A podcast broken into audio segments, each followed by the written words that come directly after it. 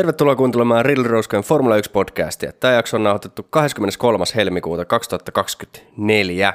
Mä oon Nikke, Kevin on täällä. Se tunne, kun Hamilton sanoo Gra- grazie ragazzi, grande lavoro. Näinpä, eli tosiaan tässä on talvitestit. No ei voi sanoa itse asiassa, että talvitestit on ajettu, koska tässä nauhoittaessamme niin kello on seitsemäntoista kolmetoista ja täällähän itse asiassa jälleen kerran irronneiden äh, tota, kaivonkansien tai muun vastaavan takia, niin talvitestit ovat edelleen käynnissä. Viimeinen tunti menossa, mutta tota, suurimmaksi osaksi kuitenkin testit on ajettu ja se olisi kausi ennakon paikka. Mm.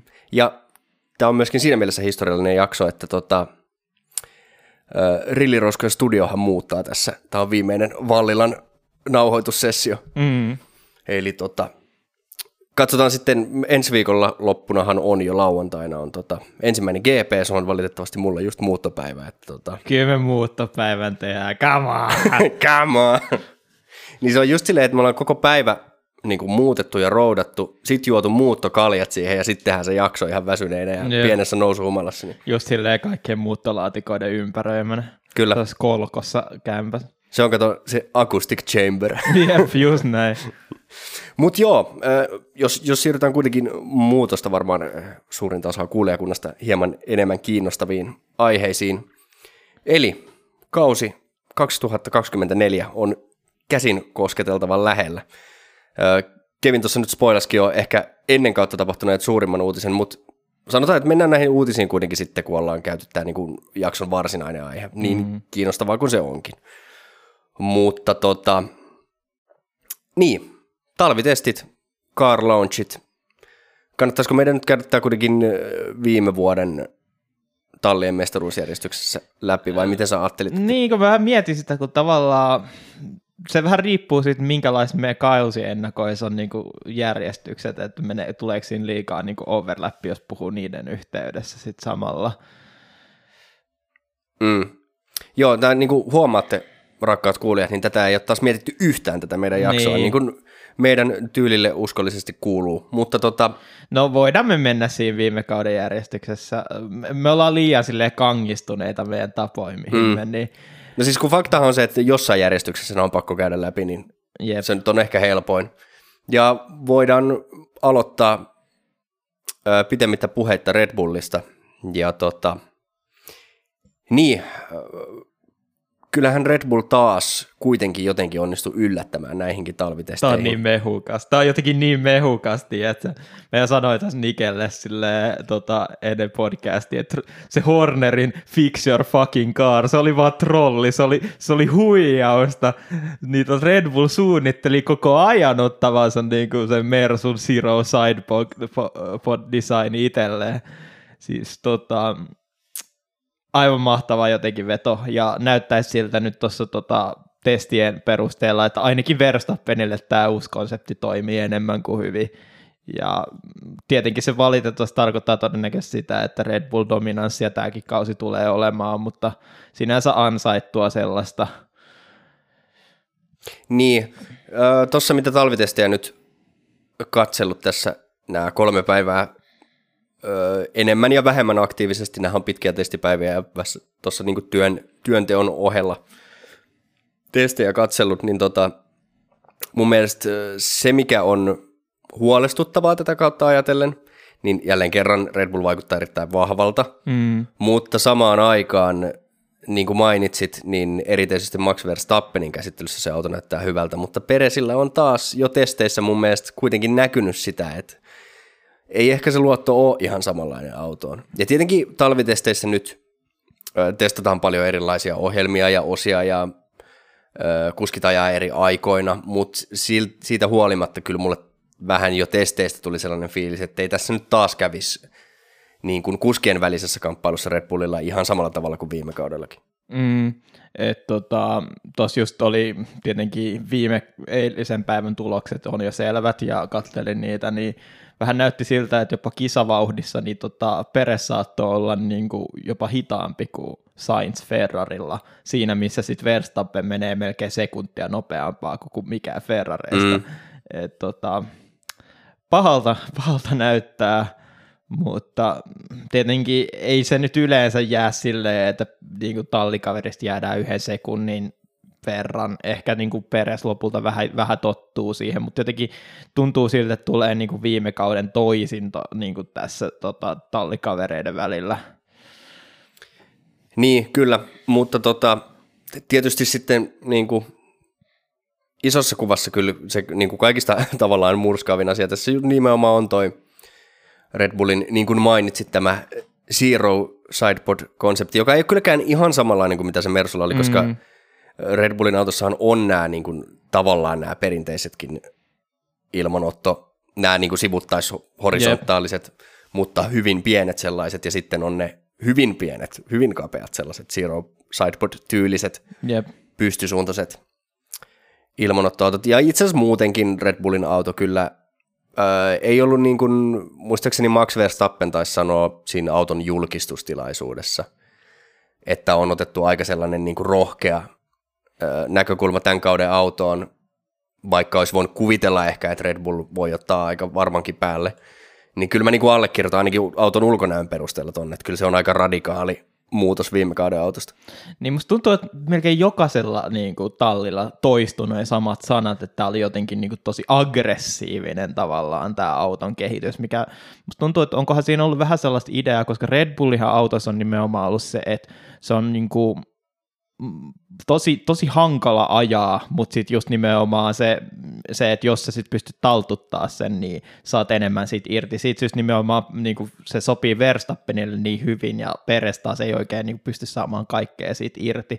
Niin onkohan se sama toistunut tavallaan, että on yritetty mehän mennä siihen, että niin kuin sitä hankalampi ohjattava se on, niin sitten vaan niinku laittaa ikään kuin kuskin niinku harteille se, että sun pitää nyt yrittää saada niinku ajettua tästä, jotta niinku, että sitä enemmän potentiaalia siinä on, kun, sit, kun sä opit sitä niinku käsittelemään, niin sen parempi. Sen sijaan, että yritetään jotenkin saada mahdollisimman helposti ajettava, koska muistetaan esimerkiksi ne Mersu, Mersu-dominanssi aikanahan nimenomaan se oli se, Mersus, Mersus oli se, että se oli niin helppoa ajaa.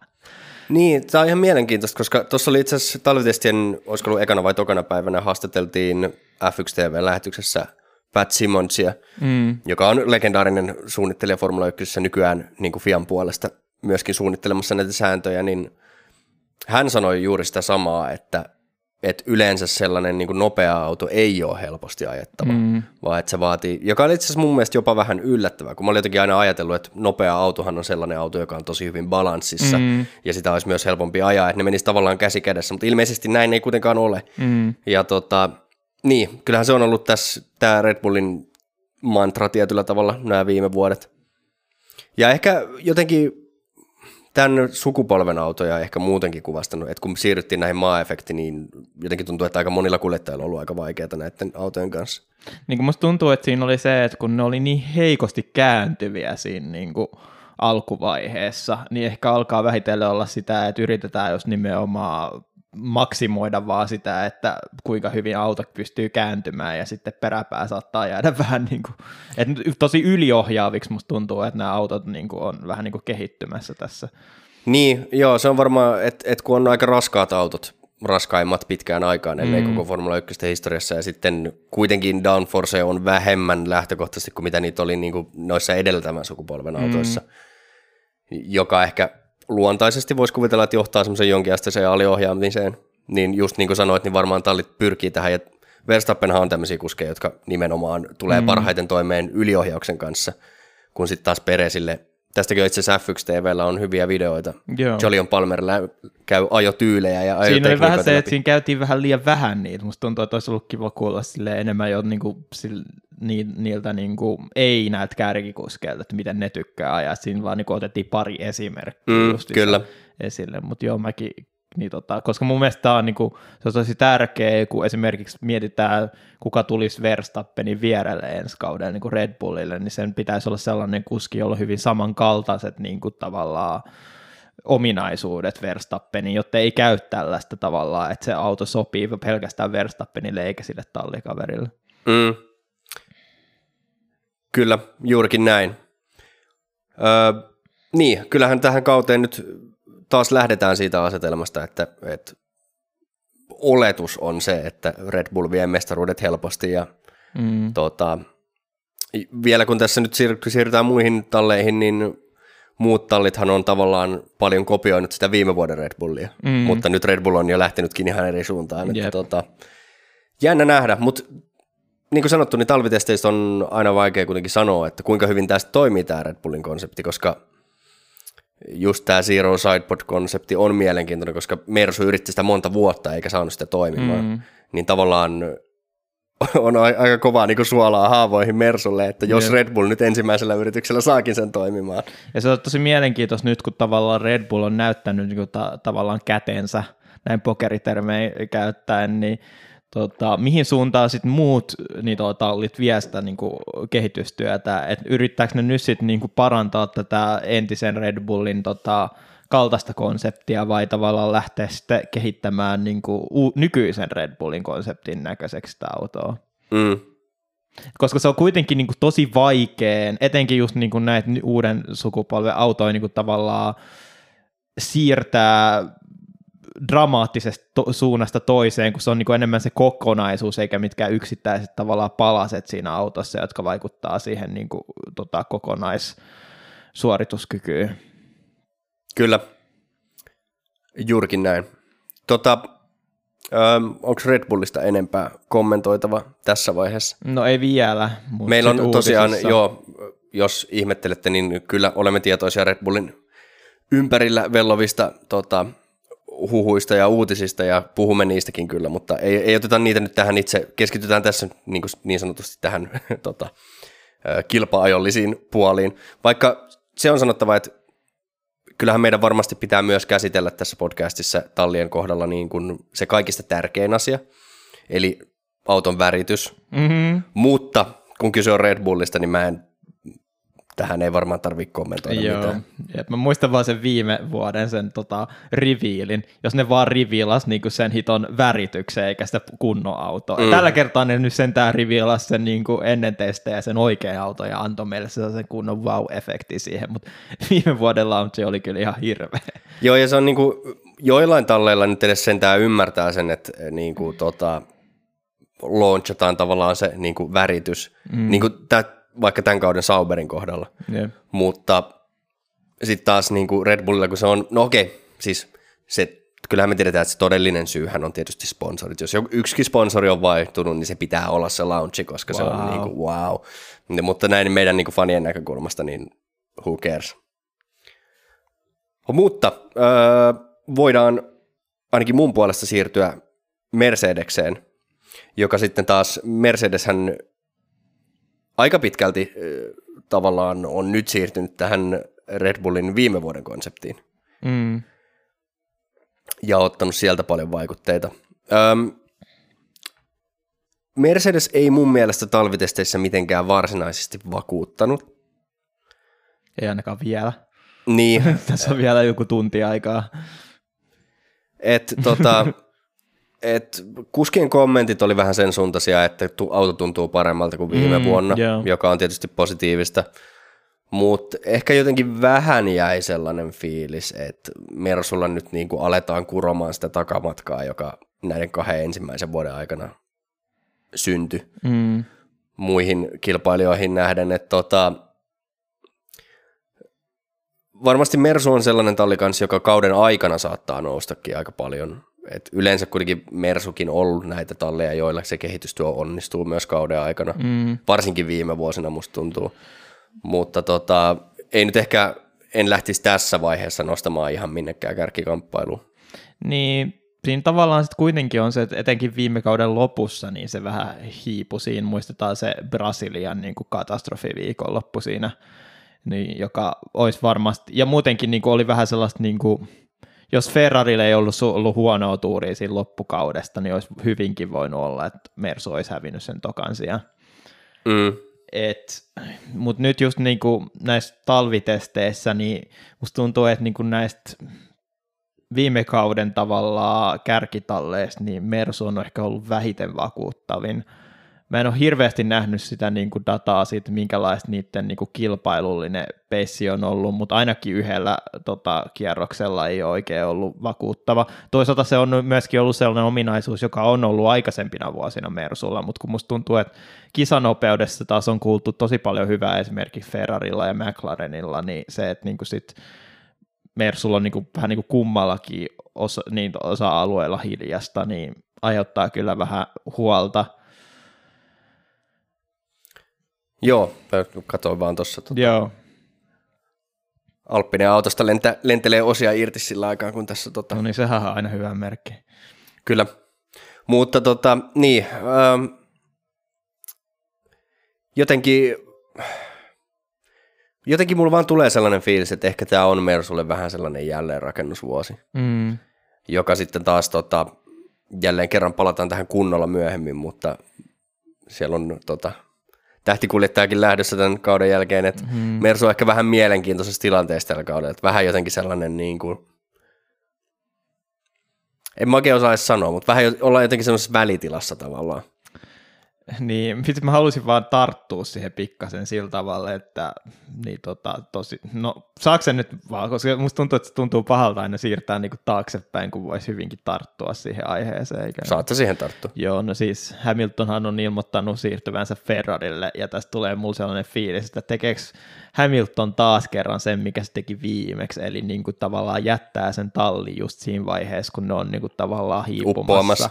Ja tota, tekee niinku oikea-aikaisen muuvin, että tietenkin tässä on just tämä, että on tulossa ne moottoriuudistukset, ja silloinkin Hamilton just teki sen, että tuli yksi vuosi ennen niitä uudistuksia vaihtotiimiä, ja myöskin Ferrari nyt näyttää niinku paranevan tässä koko ajan, että voi olla, että Hamilton on oikeassa paikassa oikeaan aikaan, mutta...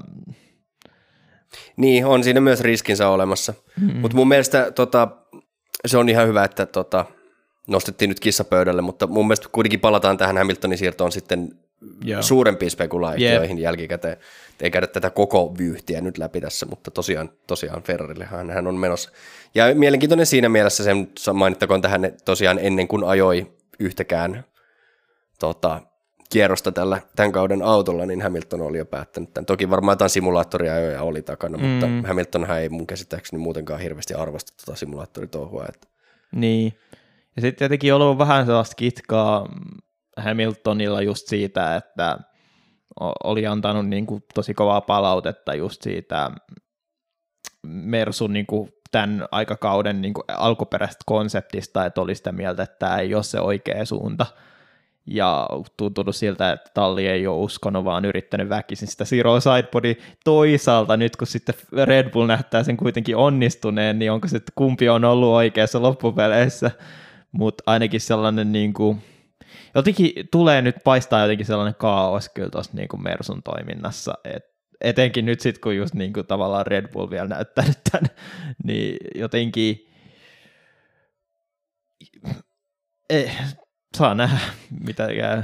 Niin, niin. Kyllähän tota, en tiedä, onko tämä sitten sellaista, tämähän on kuitenkin monta kertaa nähty, että sellainen mahtitalli sitten pikkuhiljaa vaan valuu pois mm. sieltä. Niin kuin, tota, mutta tietenkin kuitenkin Mersun kohdalla täytyy muistaa se, että kuitenkin puhutaan yhdessä sarjan suurimmista talleista, mm. ja kyllä siellä niin kuin resurssit on ihan kohdillaan, että... Mutta, mutta kyllähän McLarenillekin kävi, miten kävi. Nyt ovat toki palaamassa yep. kärkikamppailuun, mutta, mutta muistetaan se, että miten niin kuin sen Hamiltonin mestaruuden jälkeen McLarenilla, miten se pikkuhiljaa talli valui yllättävänkin syviin vesiin. Mm. Tai todella syviin vesiin, jos ollaan ihan rehellisiä. Yep. Öö, no joo, ei mulla varsinaisesti ehkä Mersustakaan sen enempää ole sanottavaa. Öö, väritys on ihan kiva. Joo, tietenkin musta tuntuu, että onko tässä niinku tällaista pientä nostalgiaa siitä, kun se alkaa olla melkein niinku sitä niin tota, dominanssikausien niinku hopeanuolta on niinku tuossa nokassa tosi vahvasti. Et melkein toivoisi, että olisi niinku koko auto tota, saman niinku vaaleen tavallaan harmaa. No mä en tiedä, kun eikö se ollut toissa kaudella just Mersu toi takas tämän hopean värityksen yhdeksi kaudeksi? Ja sitten siirryttiin taas takat tähän mustaan. Mä itse asiassa tykkään tästä, että tässä on yhdistelty näitä kahta. Joo. Mä taas on jotenkin sellainen, niin kuin, ei se mua haittaa kumpikaan tavallaan, mutta silleen, jos sä oot niin kuin, päätät yhden väärityksen, niin yritä olla mahdollisimman yhtenäinen. Mutta sitten tässä on ihan mielenkiintoista, koska muistetaan kuitenkin, että se niinku alkuperäinen oikeasti niinku musta väritys tuli, tuli tästä niinku Hamiltonin aloitteesta just silloin Black Lives Matter movementin kautta, että sitten kun Hamilton lähtee menemään, niin tuleeko yhtäkkiä koko harma, tota, hopeinen. Mm, mutta tässä olisi itse asiassa sellaista, niin kuin, nyt kun just, ja varsinkin kun mennään tiettyjen tallien, kröhöm, kröhöm alppinen mm. kohdalle, niin kun on paljon puhuttu tästä, että säästetään maalistakin jo, että tota, on vaan hiilikuidun värisiä mustia autoja kohta enää tuolla gridillä, niin tämä mun käsittääkseni ihan alun perin tämä neljäkymmentä-viisikymmentäluvulta periytyvä Mersun hopeaväritys mm-hmm. johtui siitä, että he raapivat maalipinnan pois kokonaan jostain niin. kilpa-autosta säästääkseen painoa. Niin tota, ihan mielenkiintoista, että jos Mersu menisi mustaan nyt sitten sen takia, toki Mersu on ollut kyllä sitä ennenkin jo mustia tässä, mutta öö, okei, okay. No mut ehkä Mersusta ei sen enempää, mutta siirrytäänkö, voi ehkä sanoa mielenkiintoisempaan talliin, ainakin talvitestien perusteella, eli Ferrari. Joo. Ja mun mielestä Ferrari taas on vaikuttanut tosi piirteeltä kuitenkin. Joo, kun musta tuntuu, että nimenomaan Ferrari on mun mielestä erottunut tosi vahvasti joukosta. Musta tuntuu, että ehkä jopa Red Bullin kovimpana haastajana McLaren saattaa olla jotain sanottavaa siihen, mutta just nimenomaan se, kuinka hyvin, hyvää vauhtia Sainz piti tuossa tokana päivänä, ja ei Leclercää nyt on, niin kuin, nyt tällä hetkellä kun katsotaan tuossa on, niin tuloslistan nopeimpana, tietenkin yhdellä, yhdellä kierroksella tiedä, mitä toi Verstappenkin on vetänyt siellä, niin kuin, minkälaisia stinttejä, mut niin kuin, ja muutenkin kuitenkin Ferrarissa paistaa kuitenkin sellainen määrätietoisuus, että ne ei lähtenyt sitten kopioimaan suoraan niin kuin sitä Red Bullin tota, konseptia, vaan pitäytyi siinä omassaan. Ja tuntuu siltä, että se niin kuin kuitenkin tavallaan, nyt on ainakin, niille ei tule sellaista samanlaista kaaosta kuin mitä sitten varmaan monilla muilla talleilla ton Red Bullin uuden konseptin takia on, että mihin suuntaan nyt pitäisi viedä tätä tota autoa. Niin ja ehkä jos miettii tätä niin kuin kahta vuotta nyt, kahta aiempaa vuotta näillä säännöillä, niin tota, kuitenkin Ferrari on mun mielestä se ainoa talli, vaikka McLaren oli tosi hyvä viime kauden lopussa, niin tota, Ferrari on kuitenkin se ainoa talli, jolloin niin kuin missään vaiheessa oikeastaan ihan niin kuin, ehkä ei kisoissa, no toki silloin ekana vuonna kaksituhattakaksikymmentäkaksi, mm-hmm. mutta, mutta viime vuonnakin ainoa talli, jolla niin kuin esimerkiksi aikaa, jossa ihan, ihan se niin kuin raakavauhti oli ajoittain parempaakin kuin Red Bull. Toki mm-hmm. renkaat ei kestänyt ja oli siellä sen suuntaisia ongelmia, kisat ei mennyt hyvin ja siellä oli muutakin säätöä ehkä vielä jonkun verran viime kaudella, mutta, mutta et kuitenkin niin kuin siinä mielessä toi Ferrarin konsepti on toiminut tähän asti. Ja tavallaan ehkä ihan loogista, että Ferrari ei halua lähteä tästä niin kuin tota, ö, samaan kelkkaan kuin muut. Mutta tota, yksi mielenkiintoinen juttuhan oli, tietenkään enää muista, mutta mun mielestä nimenomaan tämä takajousitus, niin Ferrari on näitä tota, yksi ja ainoita talleja, joka edelleen vetää erilaisella, mm, kun mä en nyt miedä pullrodi vai pusrodi, kummin päin ne nyt meni, mm. mutta tota, et just suurin osa talleista on, ja nyt Mersukin, ja sitä kautta Aston Martin siirtyi tähän niin kuin tota, red, tavallaan Red Bullin konseptiin, mm-hmm. niin Ferrari on ainoita, jotka ei, ei edelleenkään siirtynyt siihen, ja siitä on ollut jonkun verran spekulaatiota, kun ilmeisesti aika monien asiantuntijoiden mukaan nimenomaan se Red Bullin konsepti pitäisi olla parempi. Mm. Niin ihan mielenkiintoista, että Ferrari ei siihen vieläkään ole lähtenyt.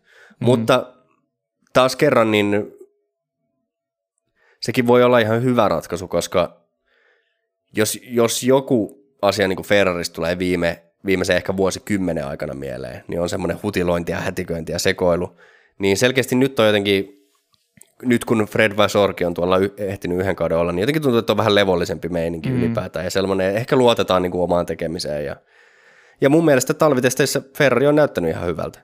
Jep, ja siis kyllähän Fred Vasseurkin just niin kuin ollut iso niin kuin tavallaan vaikutus tähän tiimiin ja myöskin tähän Hamiltonin siirtoon, koska on niin kuin aikaisempaa kokemusta Hamiltonin nimenomaan junioriluokista tota Vasseurin alaisena ajamisesta, mm. ja tietenkin niin kuin todella hyvällä menestyksellä.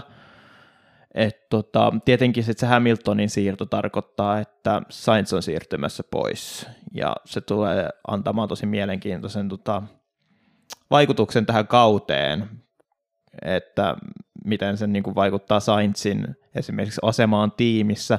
Kun muistetaan, että miten niin kuin Vettelin niin kuin vikakaus Ferrarilla meni, niin se oli kyllä aika, aikamoista alisuorittamista, ja siinä oli hirveät spekulaatiot sitä, miksi, että vedettiinkö niin kuin Ferrarilla oikeasti niin kuin kunnon minimipanostus sitten Vettelin tarkoituksella. Et todella toivoo, että Sainz ei niin kuin kärsisi siitä, koska ainakin tuntuu, että talvitesteissä niin kuin on ollut verrattain ihan hyvä vauhti. Toisaalta se on tosi vaikea verrata tallikaveriin, kun etenkin jos toinen ajaa vaan toisena päivänä ja ihan eri niin kuin olosuhteet tota, illalla ja päivällä. Niin, kyllä. Jotenkin mulla on ehkä sellainen luotto kuitenkin, että toi ei tule hirveästi näkymään muutamasta syystä. Ja se on niin kuin, ensinnäkin sen takia, että tämä Vasseurin johtama talli on kuitenkin jo vähän erilainen kuin mitä se oli silloin Binotton aikaan. Mm. Ja mä jotenkin luulisin, että Vasseurilla on ainakin sellainen toivo ja halu niin kuin kuitenkin, ja ajatellaan niin kuin kokonaisvaltaisesti tallin etua, että se on myös tallin etu, että Sainz pärjää hyvin. Ja sitten tässä mä mietin Sainzia itseään, niin Sainz on mun mielestä, jos Sainzista niin kuin Formula yksi-kuljettajana pitäisi jollain tota, sanalla kuvailla, niin se on ammattimainen. Mm. Mä en niin kuin epäile yhtään, etteikö Sainz hoitaisi kautta niin, kuin, niin hyvin kuin vain osaa, vaikka tietää, että joutuu lähtemään tallista. Ja toki Sainzillakin varmasti on näyttöhaluja sitten esimerkiksi Audin suuntaan mm-hmm. mahdollisesti. Jälleen kerran palataan näihin spekulaatioihin myöhemmin, mutta tota, niin mä en, mä en ehkä näkisi, että se kuitenkaan tulee hirveästi tässä kaudessa. Ainakaan toivottavasti. En joo, toivo, joo ehdottomasti se Vettelin tilanne oli tosi erilainen, kun Vettel oli niin kuin pitkään Ferrarin kiintotähti, ja sitten tulee niin kuin Leclerc sille yhdeks, yhdellä kaudella tekee hyvää tulosta, ja heti paikalla niin kuin Vettelin asema niin kuin tallissa horjuu, ja seuraavana vuonna niin kuin lähtee menemään. Ja muutenkin sitten myöskin siinä oli tietenkin, että Vettel mietti tosi pitkään siinä, kun Ferrari pesti tuli päätökseen niin kuin eläköitymistäkin, ja että jotenkin se tavallaan Sainzin tilanne tallissa on hyvin erilainen kuin Vetteli, ja urassa myös niin kuin hyvin erilainen kuin Vetteli. Mm, kyllä. Mutta joo, ehkä mielenkiintoista myös näistä talvitesteistä Ferrari osalta, mä oon kiinnittänyt huomioon siihen, että Ferrari on niin kuin, Öö, oikeastaan kaikista eniten käyttänyt noita niin kuin pehmeimpiä rengasseoksia mm. testeissä, ja tota noin niin kuin C neljä ja, ei itse asiassa C neljä on, mutta C viisi ainakin on semmoinen rengas, ei hetkinen kumminkin, C viisi on pehmein, niin se, joo. Yeah. Niin tota, ni, niitähän ei edes tulla käyttämään Bahrainin kisaviikonloppuna. Niin, niin.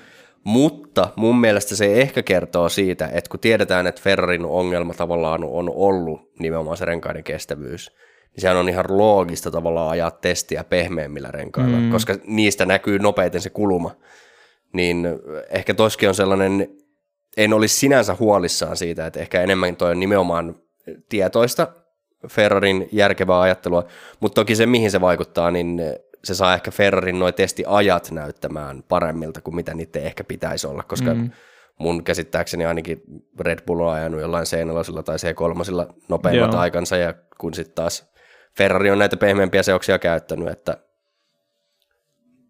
Että siinä mielessä niin kuin, tavallaan vaikea sanoa Ferrarin vauhdista, mutta niin kuin säkin tuossa aiemmin sanoit, niin olit katsonut pitkiä vetoja jonkun verran, niin, niin että Sainzillakin näytti, Sainzilla ja Leclercillä näytti ihan hyviltä verrattuna esimerkiksi Pereziin, ainakin, ainakin pitkät vedot. Et, et siinä mielessä, ää, ja mun mielestä se auto on näyttänyt ihan hyvältä. On se ollut vähän levottomampi kuin esimerkiksi Max Verstappenin käsittelyssä Red Bull. Joo. Mutta ei se mun mielestä kuitenkaan ehkä silleen, tuskin, tuskin tulee pärjäämään kauden alussa ainakaan Red Bullille, mutta en mä nyt kuitenkaan, en näe sellaisia niin kuin hirveitä riskitekijöitä Ferrarin kohdalla, että mun mielestä vaikuttaa ihan hyvältä lähtökohdalta kauteen, mm. ja varsinkin verrattuna viime kauteen. Joo. Jotenkin tulee sellaista tosi vahvat samanlaiset vibat kuin mitä oli niin kuin viime kauteen lähtiessä, että kyllähän Red Bull oli ihan hemmetin vakuuttava testeissä, mutta Ferrari näytti selkeästi niin kuin toka parhaalta. Et... Tarkoitatko nyt viime kauden testejä vai sitä edeltävää? Joo, ei siis viime kauden testejä. Niin, tietenkin okay. Sitä edeltävää testejä, niin tota Ferrarihan lähti kauteen mm, ennakkosuosikina. Kyllä, kyllä. Joo, mutta tota, siinä mielessä mielenkiintoinen, mielenkiintoinen kausi kyllä Ferrarinkin osalta tullut, ja kuitenkin niin, niin kuin viime kaudellakin niin kuljettaja kaksikko on laadukas ja tasainen, että mm. tota, ihan mielenkiinnolla odotan, että mitä sieltä tulee. Ja no Ferrarillahan nyt värityksen osalta nyt ei ihan hirveästi hmm. yleensä myöskään tapahdu, mutta täytyykö sanoa, että tuo on mun, mun mielestä gridin kaunein auto. Okei. Okay. Se, mä tykkään sitten jotenkin jälleen kerran se Ferrarin erikoiset kuopalliset sidepodit ja se, miten se on vielä niin kuin jätetty mustaksi sieltä sisäpuolelta. Mun mielestä se on hieno. Joo, en Nautin. Mä nyt sinänsä niin kuin löisi sitä vastaan. Jotenkin etenkin, kun se on niin, kun siinä sitten ei ole sitä mustaa hiilikuitua siinä, missä monissa muissa mm, autoissa. Se on, niin myös, se on, se on myös todella totta. Paljon plussia. Joo, ja jotenkin jopa sponsorit on nyt niin sulautunut. Se on ku, hyvä, kun Nikke katsoo tuossa just sitä Ferraria. Tota, tämä, on, tämä, on, tämä on siis ihan käsittämätöntä, että tota, nyt kun puhuttiin aikaisemmin Mersun värityksestä, niin talvitesteissä livenä kuvattiin Mersua yeah. radalla. Ja nyt kun mä rupesin puhumaan Ferrarista, niin kuvataan Leclerckiä. Tämä on niin kuin, tässä on jotain, tota, tässä on joku syvempi yhteys. Eikö se vaan jotenkin näytti siltä, kun sä kuolaisit sen perään siinä samalla, kun sä... Mm, autopornoa. Yeah. Joo, mutta tota, ennen kuin tämä podcast menee yhtään huolestuttavammaksi, niin me voidaan varmaan siirtyä eteenpäin. Joo. Elikäs. McLareniin varmasti. McLareniin, kyllä. Tota... Jotenkin aika sellaiset... hiljaiset testit tavallaan McLarenilta, mm. mun mielestä. Mutta siis ei mitenkään pahassa. Mm. Et, niin, mä, kyllä mä nostasin kuitenkin McLarenin sinne ihan kärkikamppailuun. Joo. Jälleen kerran, ei nyt varmasti Red Bullin tasolle, mutta tota, jotenkin McLaren on aina sitä omaa testiohjelmaa ja muista auto on kuitenkin näyttänyt ja vaikuttanut hyvältä. Jep.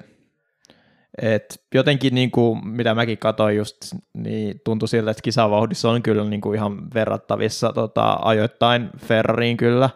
Et luulisi, että tulee haastaa ehdottomasti Ferrariin tuosta tota, tokasta sijasta tästä alkukaudesta.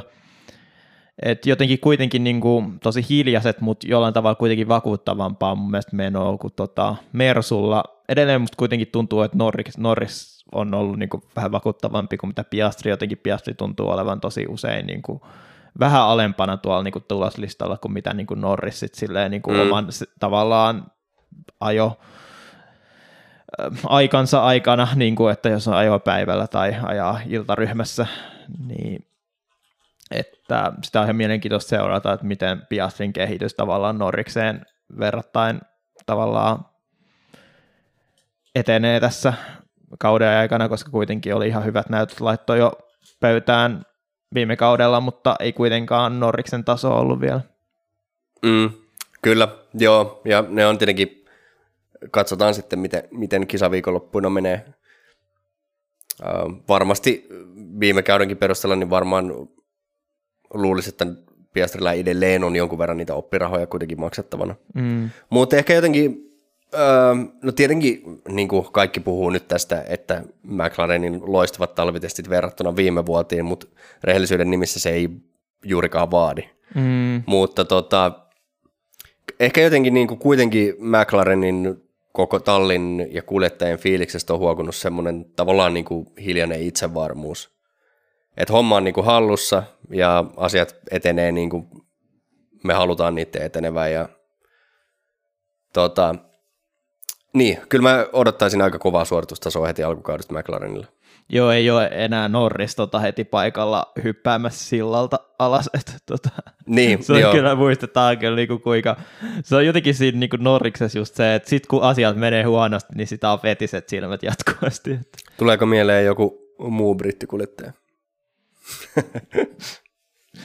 Niin, hetkinen, kumpaa sä tarkoitat? Koska no, Hamiltonia mä tarkoitin. Okei, okay, joo. Jotenkin enemmän siitä tulee, no, kun se on jotenkin, tiedätkö, enemmän Norriksesta tulee sellainen niin kuin tunteikas fiilis, kun taas Hamiltonista tulee enemmän sellainen itkupilli fiilis. Sellainen, tiedätkö, just vähän sellainen spoiled kid. Mm, niin, ehkä. Ja sitten tietenkin Russell tekstittyä next level. Niin Russellhan forecastaa tälle kaudelle maailmanmestaruuden. Niin, niin, ei kannattaisi kyllä ennustaa sellaisia, ne menee aina pieleen. No joo, mutta tota, niin, en mä tiedä, onko mulla McLarenistakaan sen enempää sanottava. McLarenilla oli, se on sanottava, että McLarenilla oli aika mielenkiintoinen tämä launch, kun tuli eka se niin kuin, ihan niin kuin, rehellisesti niin kuin livery launch, että tämä on vaan, me, vaan julkaistaan meidän väritys. Okei, sitten tuli väritys, sitten yli viikkoa myöhemmin. Tässä on tämä car, car launch, joka sekin oli monta viikkoa kuitenkin ennen talvitestejä, mm. ettei sekään kuitenkaan nyt ihan ollut se launch spec car Joo. sillä tavalla, ja siitä oli peitelty aika paljon niin tosiaan, että se oli vähän silleen, että minkä takia, mihin te tarvitte näin monta launchia, että mikä, mikä tämä niinku pointti tässä on, mutta tota, ehkä se on jotain Jack Brownin amer, amerikkalaista markkinointia. No niin just. Mutta tota, niin. Ihan hyvältä näyttää. Jatkakaa pojat samaan malliin. Ei mulla sen enempää ole. Jos jatkaa sitten vielä pikkasen paremmin, niin saataisiin tuon Red Bull kiinni. Mm. Öö, mä tiedän, että tämä ei ole realismia, mutta tietysti näistä lähtökohdista, niin jos se kehitysvauhti olisi samanlaista kuin viime kaudella, niin mm. taivas varjelle. Mutta tota, ei, joo, ei se tietysti ole mahdollista. Huonoista lähtökohdista on huomattavasti helpompi parantaa. Niin, milloin se C-Specs-kaari tulee sitten sinne tota, Bakuun taas, niin oltaisiin tyytyväisiä. Mm, kyllä. Öö, no mut joo, me voidaan varmaan öö, sitten siirtyä Aston Martiniin. Mm. Ja Aston Martinin launchihan oli siinä mielessä tuota, hauska, että kun Aston Martinkin ostaa Mersulta tämän niin kuin koko taka, takajousitus vaihdelaatikko sydämin, niin tota, sehän oli Aston Martinin autojulkistus, joka käytännössä paljasti tämän Mersun konsepti, mm. vaikka Mersu ei ollut julkistanut omaa autoaan, koska se tiedettiin, että ahaa, toi tulee muuten Mersulta, että Mersu on vaihtanut jousituksen. Yep. Mutta tota, niin, ähm, Aston Martinkin siis, tämä on just mun mielestä nyt näissä testeissä, mulla ei ole koskaan ollut jotenkin talvitestien jälkeen näin suuresta osasta talleja näin epävarma olo, että mm. mitä mieltä pitäisi olla, mutta mun mielestä Aston Martinillakin jotenkin kuitenkin huokuu sellainen niin kuin levollisuus siinä, että ei mitään niin kuin isoja ongelmia, eikä mun mielestä auto ei ole näyttänyt mitenkään hankalalta, eikä mm. että tavallaan, mutta se on sitten taas, että kun niin monella näistä kärkitalleista se on vähän sellaista, että, että mihin asti se sitten riittää se niin kuin raaka vauhti, kun aletaan oikeasti ajaa tosissaan. Musta tuntuu, että nyt Aston Martin on tavallaan pitänyt sen tasonsa siitä, mistä, niin kuin, mihin ne jäi nyt tuossa kauden lopussa. Et nyt ei tulla niin kuin puskista enää niin kuin yllättämään. Et jotenkin siinä mun mielestä tosi lähellä niin kuin Mersua. Mä en ole, just nimenomaan tästä eteenpäin tavallaan mä en ole nähnyt mitään niin kuin stinttidataa enää, että miten nopeat ne on ollut niin kuin kisavauhdista enemmän menee sen perusteella, mitä tuota tuloslistaa on katsonut. Mutta jotenkin vaikuttaa siltä, että ehkä siinä just niin kuin Mersun lähettyvillä, missä ne oli niin kuin just viime kauden lopussakin justiinsa, että mm. tota, taistelee todennäköisesti jämäpisteistä ehkä jostain paremmasta, mutta tietenkin Aston Martinin kohdalla on ollut se, että ne oli ne, jotka tavallaan otti sen Red Bullin konseptin nimenomaan jo viime kaudella niin kuin vahvasti itselleen, ja niin. sitä, sitä kautta ne niin kuin otti sen ison harppauksen eteenpäin, myöskin just nimenomaan oli rekrytynyt tosi paljon henkilöstöä tota, Red Bullilta, mutta se kehitystyö oli kyllä vähän huolestuttava, että kerran se niin kuin ikään kuin se konsepti sieltä Red Bullilta tota, otet, omaksuttiin nopeasti, mutta sitten ei oikein ymmärretty sitä tarpeeksi hyvin, että sitä saataisiin niin kuin kehitettyä jotenkin tosi vahvasti eteenpäin, ja tosi mielenkiintoista nähdä, että miten tällä kaudella käy, että etenkin, mikä mua tulee mielenkiintoista, kun Aston Martinin pahin heikkousa viime kaudella oli nimenomaan se, että se oli tosi dragi se auto, että tosi huono suorilla, että mm, tota, onko niin. ne löytänyt mitään lääkkeitä siihen, onko se se tavallaan se niinku est, pahin este, joka estää niinku Aston Martinin ottamasta seuraava harppauksen taas niinku takaisin ihan karkikahinoihin. Tuossa just tänään, vähän ennen kuin tulit, niin tota, kuuntelin tuossa talvitestejä, niin äh, olisiko ollut Jolion Palmer, äh, joka tota, sanoi, että oli katsonut Red Bulliin verrannut dataa Aston Martinin kanssa ja sanonut, että ykkös- ja kolmossektoreilla, että Red Bull on nopeampi kakkossektorilla, mutta ykkös- ja kolmossektoreilla Aston Martinilla ei tule takkiin, joka on just nämä suorasektorit. Mm. Eli niin kuin positiivista, että Aston Martin olisi tavallaan kuronnut sen suoravauhtitappion mm. umpeen, Mutta toki sitten taas, jos se tulee sillä kustannuksella, että on otettu vaan siipeä pois ja sitten siellä, niin. missä on mutkia, niin tulee, tulee takkiin, niin en, en sitten tiedä. Ja tietenkin talvitesteissä on aina vähän vaikea sanoa, että minkälaisilla moottorikartoilla mikäkin tallia ajaa. Jep. Mutta tota, siitä oli paljon puhetta muutenkin, ja Aston Martinilla on puhuttu mun mielestä ihan avoimestikin tässä tota, monestakin suusta tämän talvitauon aikana, että että kun ne viime vuoden päivityspaketit meni aika pieleen, niin mun käsitys oli se, että siellä on kova luotto siihen, että niistä viime kauden virheistä olisi opittu ja että olisi ymmärretty se, että minkä takia ne päivityspaketit meni pieleen mm-hmm. ja että nyt olisi niin kuin enemmän itsevarmuutta, mikä tietysti lupaisi hyvää tätä kautta ajatellen ja varsinkin sitten kauden edetessä, mutta tota, sehän jää sitten nähtäväksi. Joo, toi kuulostaa paljon paremmalta kuin mitä se Haasin touhu aina, kun ne deal menee kehitys pieleen, niin sitten on silleen, me ei tiedetä mitä, mitä ihmettä tässä tapahtuu. Loputon paniikki päällä. Jep. Joo, mutta tota, niin, äh, ihan, ihan hyvältä sinänsä vaikuttaa. Tämähän on tärkeä kausi siinä mielessä myöskin Aston Martinille, koska tota, nyt kun Hamilton aloitti tämän suuremman rumban, niin tota, Öö, mitä vaaditaan, että Fernando Alonso saadaan pidettyä tallissa. Mm. Niin tota, jälleen kerran voimme puhua tästäkin myöhemmin lisää, mutta tota, tavallaan aika tär- tärkeä kausi kuitenkin siinä mielessä Aston Martinillekin. Niin, eikö kuitenkin Alonso on hyvin samankaltainen niin kuin ajotyyliltään kuin mitä Hamilton? Eikö Hamiltonkin tykkää vähän enemmän just aliohjaavasta autosta? Et Kyllähän jotenkin... ainakin kaksituhattaseitsemän aika monta kertaa toisensa löysivät sieltä radalta. Niin, niin, niin, niin. niin, mutta siis tavallaan, että se olisi aika luonnollinen jatkumo, jos niin kuin Alonso siirtyisi sinne Mersulle. Tietenkin Kimi Antonelli ja tätä niiden superlupausta, joka nostettiin nyt niin kuin pikavauhtielta F kakkoseen, niin on myöskin huhuntu, että jos niin kuin tulee täysin nappikausi F kakkosessa, niin voi jopa tehdä tällaiset vähän niin kuin Hamiltonit, että heti niin kuin kärkitalliin tulokaskaudelleen tosi niin tota, nuoressa iässä, mutta jos sitten ne haluaa niin kuin tavallaan suoraan kilpailukykyisen tota, vaihtoehdon tai korvaajan Hamiltonille, niin Alonso nyt olisi se niin kuin hyvin realistinen vaihtoehto. Niin, Alonso on vaan just siitä hauska kaveri, että Alonson kanssa on aina näitä riskejä, Tota, tallipolitiikan osalta myöskin tulee, mutta... Mm, ja me jättiin just sitä, että Russellin kanssa saattaa tulla vähän tota, ehkä kitkaa, luulisi. Ne on kumpikin vähän sellaisia. I forecast a fight. No joo, mutta tota, niin, jälleen kerran Aston Martin ehkä niinku ihan raan vauhdin puolesta niin vaikeimpia talleja jopa sanoa, että missä mennään, mutta, mutta silleen niin kuin... Mitä tota touhua nyt on kattonut, niin ei se missään nimessä pahalta näytä kuitenkaan Aston Martinillakaan. Mm. Ja ehkä kuitenkin Aston Martinkin nyt tässä, kun eikö se viime vuonna vai sitä edeltävänä ei ole valmistu se uusi tehdas? Oliko se viime kauden aikana? Niin. Et tavallaan nyt Aston Martin ehkä vasta pikkuhiljaa rupeaa olemaan siinä semmoisessa niin kuin vakiintuneemmassa tilassa mm. tässä uudessa formaatissaan, että ihan mielenkiinnolla myöskin Aston Martinin kauden etenemistä katsotaan.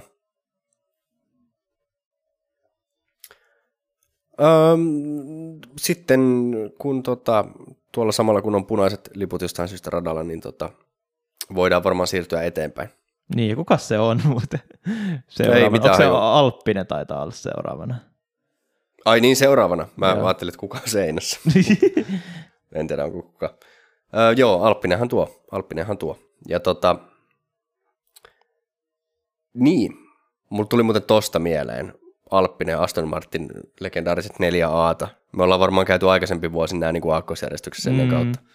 Mutta anyway, meni jo. Tää on, maailma muuttuu. Niin, eikä ole enää neljä A:ta. Ei olekaan, ei olekaan. Rest in peace, kaksi niistä. Tuli huonommat nimet tilalle. No niin kauan kuin Sauberiin sanotaan Sauberiksi, niin it's fine. Joo. Mutta tota, joo, Alppinen.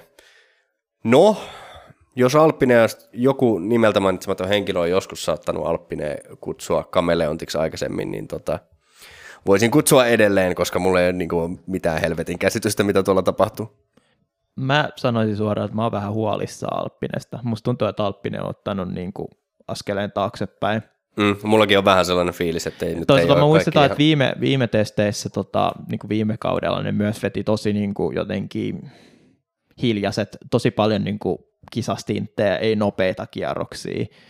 Mutta nyt jotenkin tuntunut siltä, että koska me tavallaan nähtiin, mitä se sitten niin kuin se, ne niin kuin hiljaiset testit ei myöskään johtanut siihen, että ne ottaisi mitään isoa harppausta eteenpäin, niin ei nyt olekaan olettamusta, että nämä hiljaiset testit sitten jotenkin johtaisi isoon harppaukseen eteenpäin. Jotenkin tuntuu, että tuloslistassa jatkuvasti niin kuin siellä häntä päässä ja jotenkin mulla on sellainen viva, että Alpine tippuu vaan entisestään alaspäin ja saa nähdä, mitä nyt tapahtuu henkilöstölle, kun viime kaudella jo heitettiin niin paljon niitä porukkaa mäkeä ja hankettiin hirveästi investoijia. Niin, niin kyllä tämä tota, ei tuo kauhean hyvältä näytä. Ja tota, toivottavasti se ratkaisu nyt ei ole taas se, että potkitaan jengiä pihalle, koska musta tuntuu, että se alkaa... Tämä alkaa olla jo se syy, minkä takia Alpine tippuu, kun sieltä koko ajan potkitaan kaikki osaajat pihalle. No kun mä ajattelin, että se Lorenz Rossi, kun potkittiin pihalle, niin ehkä tämä homma lähtee niin skulaa vähän paremmin, mutta tota, se ehkä, ehkä se ei ollutkaan se ainoa syypää. Joo, se on tota, tämä on jotenkin, Alpine on sellainen talli, joka jo pidemmän aikaa, jo silloin Renaulta aikoina, niin kuin tota, on mua ehkä eniten jopa turhauttanut, koska on kuitenkin, Alpine on yksi niistä noista keskikastin talleista, joilla selkeästi niin kuin resurssien puolesta on potentiaali olla kärkitalli teoriassa, mm. mutta se ei vaan koskaan toteudu. Et lähimmäksi päästiin ehkä silloin Ricciardon, tota, Ricard, no Konhan otti toisaalta se yhden voiton kyllä, mutta... Niin olihan viime kaudella kuitenkin niin kuin Alpinelta niitä pari hyvää, tota, kummatkin kuskit otti palkintopallisia niin tota, kauden mm. aikana. Mutta nyt jotenkin tuntuu siltä, että tota, musta tuntuu, että enemmän siinä on se, että noi kärkitallit on pitänyt tasonsa tosi vahvasti ja mulla on ehkä, mä en tiedä susta, mutta mulla on yksi talli ehkä sellainen, mikä musta tuntuu, että on ottanut pienen harppauksen eteenpäin ja jättää niinku Alppinen tavallaan taakseen. Mulla on ehkä aavistus, mutta joo, palataan siihen sitten, kun sen aika on. Tota... Niin, mä, tässä vaiheessa mä rupean jotenkin, mä en tiedä miksi mä, mutta ehkä tämä kertoo meidän fiiliksestä myös, koska me puhutaan tästä vähän niin kuin jo silleen, että niin kuin Alppinen kohdalla, että tämä peli on jo menetetty, niin. Mutta tota, mulla tuli vaan mieleen se, että muistatko kun, oliko se nyt kaksituhattakuusitoista, kun Lotus meni konkkaan ja Renault tuli takaisin sarjaan. Oliko se vasta kaksituhattakuusitoista? Eikö se ollut, ei kun hetken, ootas nyt, vai kaksituhattaviisitoista ehkä? Niin kaksituhattaneljätoista oli vielä... Ne, oliko ne hybridiaikakauden alussa jo? Oli, koska vielä? Silloin oli se ihan pitun hirveä Atrain Lotus, jolla oh, oli ne... Oh god. Toki silloin kaikki autot oli aika hirveän näköisiä, mutta... mutta tota... Se oli muuten mun mielestä hyvä. No, äh, siihen palataan... No, kun oli tämä tota, Red Bullin huhu, niin siellä niin laitettiin, että minkälaisia kuvia on lähetelty, niin siellä oli kuvia näistä... Ai niin,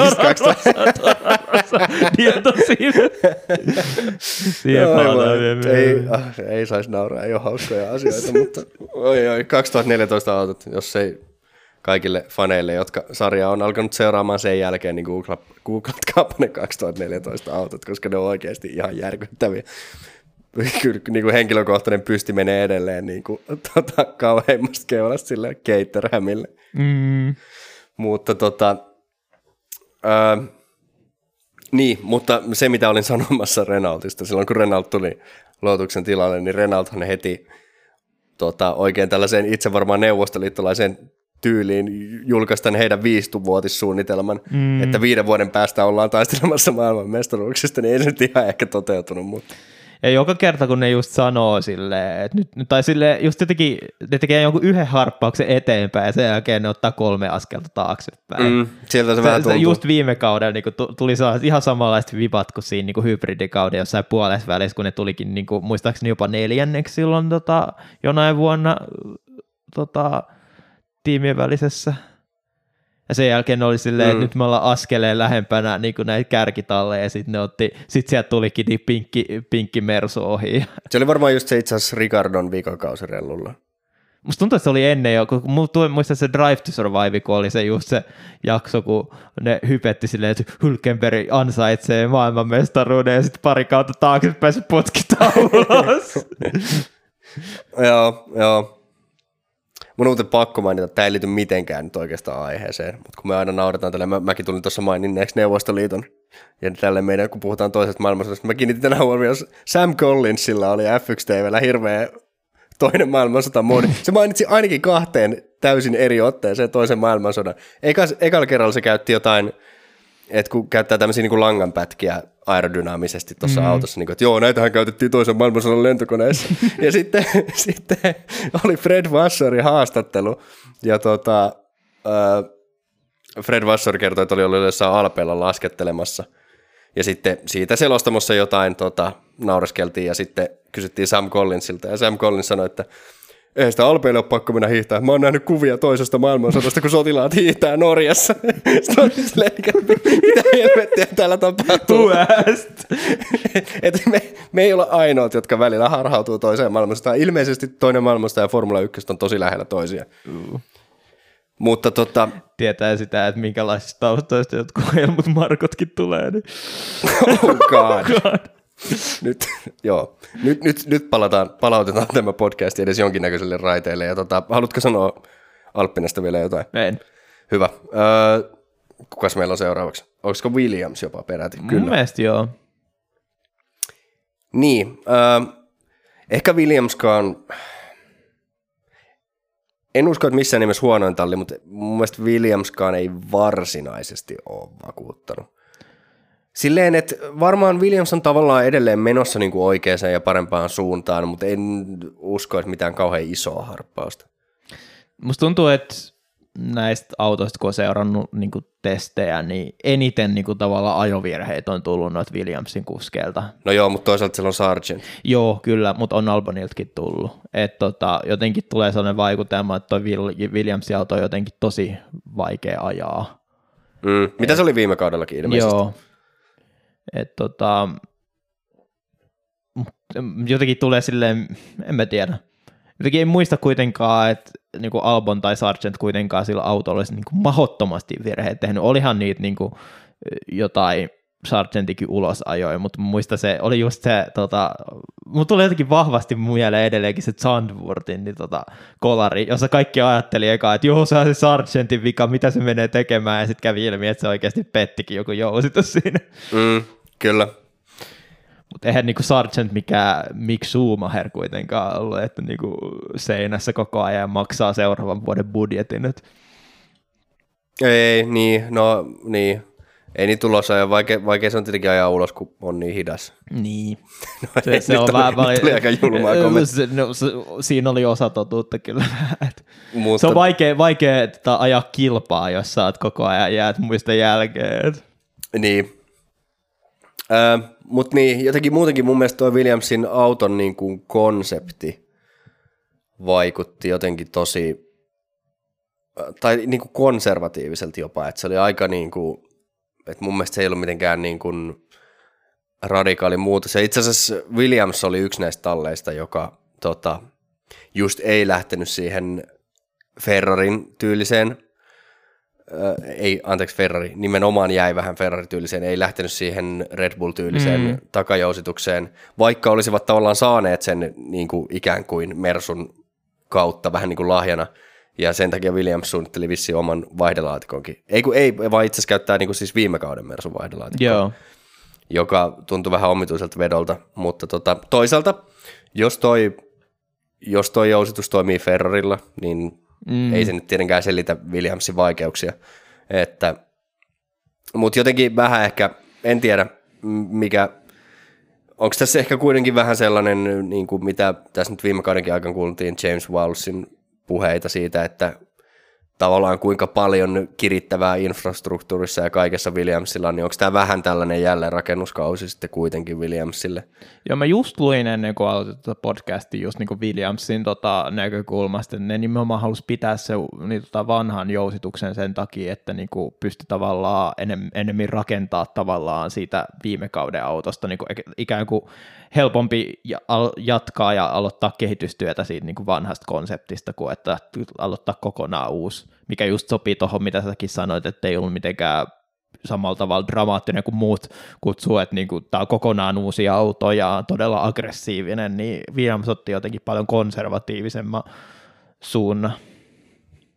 Joo. Mikä on tietenkin tosi mielenkiintoista nähdä, että mihin se tavallaan johtaa, että oliko se, niin kuin se koska moni muu taas niin kuin otti paljon isomman riskin, niin sitten, että Onks, miten Williams niin kuin näyttäytyy tällä kaudella niiden muiden ympärillä, koska mun mielestä niin kuin Williams kuitenkin otti tosi isoja harppauksia kauden edetessä, että tuleeko tässä nyt sit sitä, että tuleeko ikään kuin sen nykyisen konseptin rajat jossain kohtaa vastaan siinä, missä kun muut tavallaan aloittaa kokonaan uudestaan ja on niin kuin paljon kehitettävää ja niin kuin opittavaa siitä. Mm, kyllä. Joo, ja nimenomaan ehkä tämä jotenkin mun mielestä liittyy siihen, ehkä tähän James Vowlesin ajatusmalliin, että nyt niin kuin otetaan ensin homma haltuun ennen kuin ruvetaan tekemään mitään niin kuin radikaaleja muutoksia. Tai että ei, ei lähdetä niin kuin vaan sohimaan ton autokehityksen kanssa silleen, niin kuin, että yritetään epätoivoisesti jotain, vaan nyt määrätietoisesti niin kuin rakennetaan jotain parempaa tulevaisuutta ikään kuin. Mm-hmm. Mutta niin kuin mä sanoin tuossa jo, niin tota, mä en ehkä... Ja nyt nostaisi ihan hirveän korkealle kuitenkaan Williamsia tällä kaudella. Mm. Väritys oli ihan kiva. Siinä oli mm. erilaista sinistä. Ja,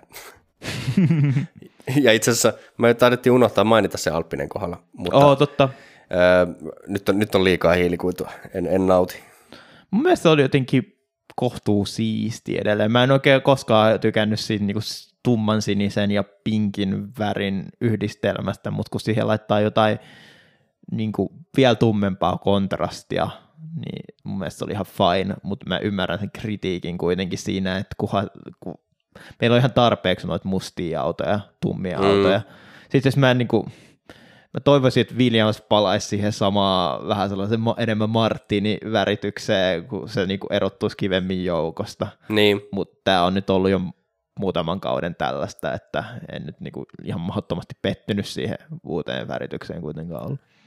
Jos saisi Martini Williamsia ja sitten sen keltaisen Renaultin takaisin, niin se olisi niin kuin, mm. nauttisin siitä, mutta kaikkea ei voi saada. Mm.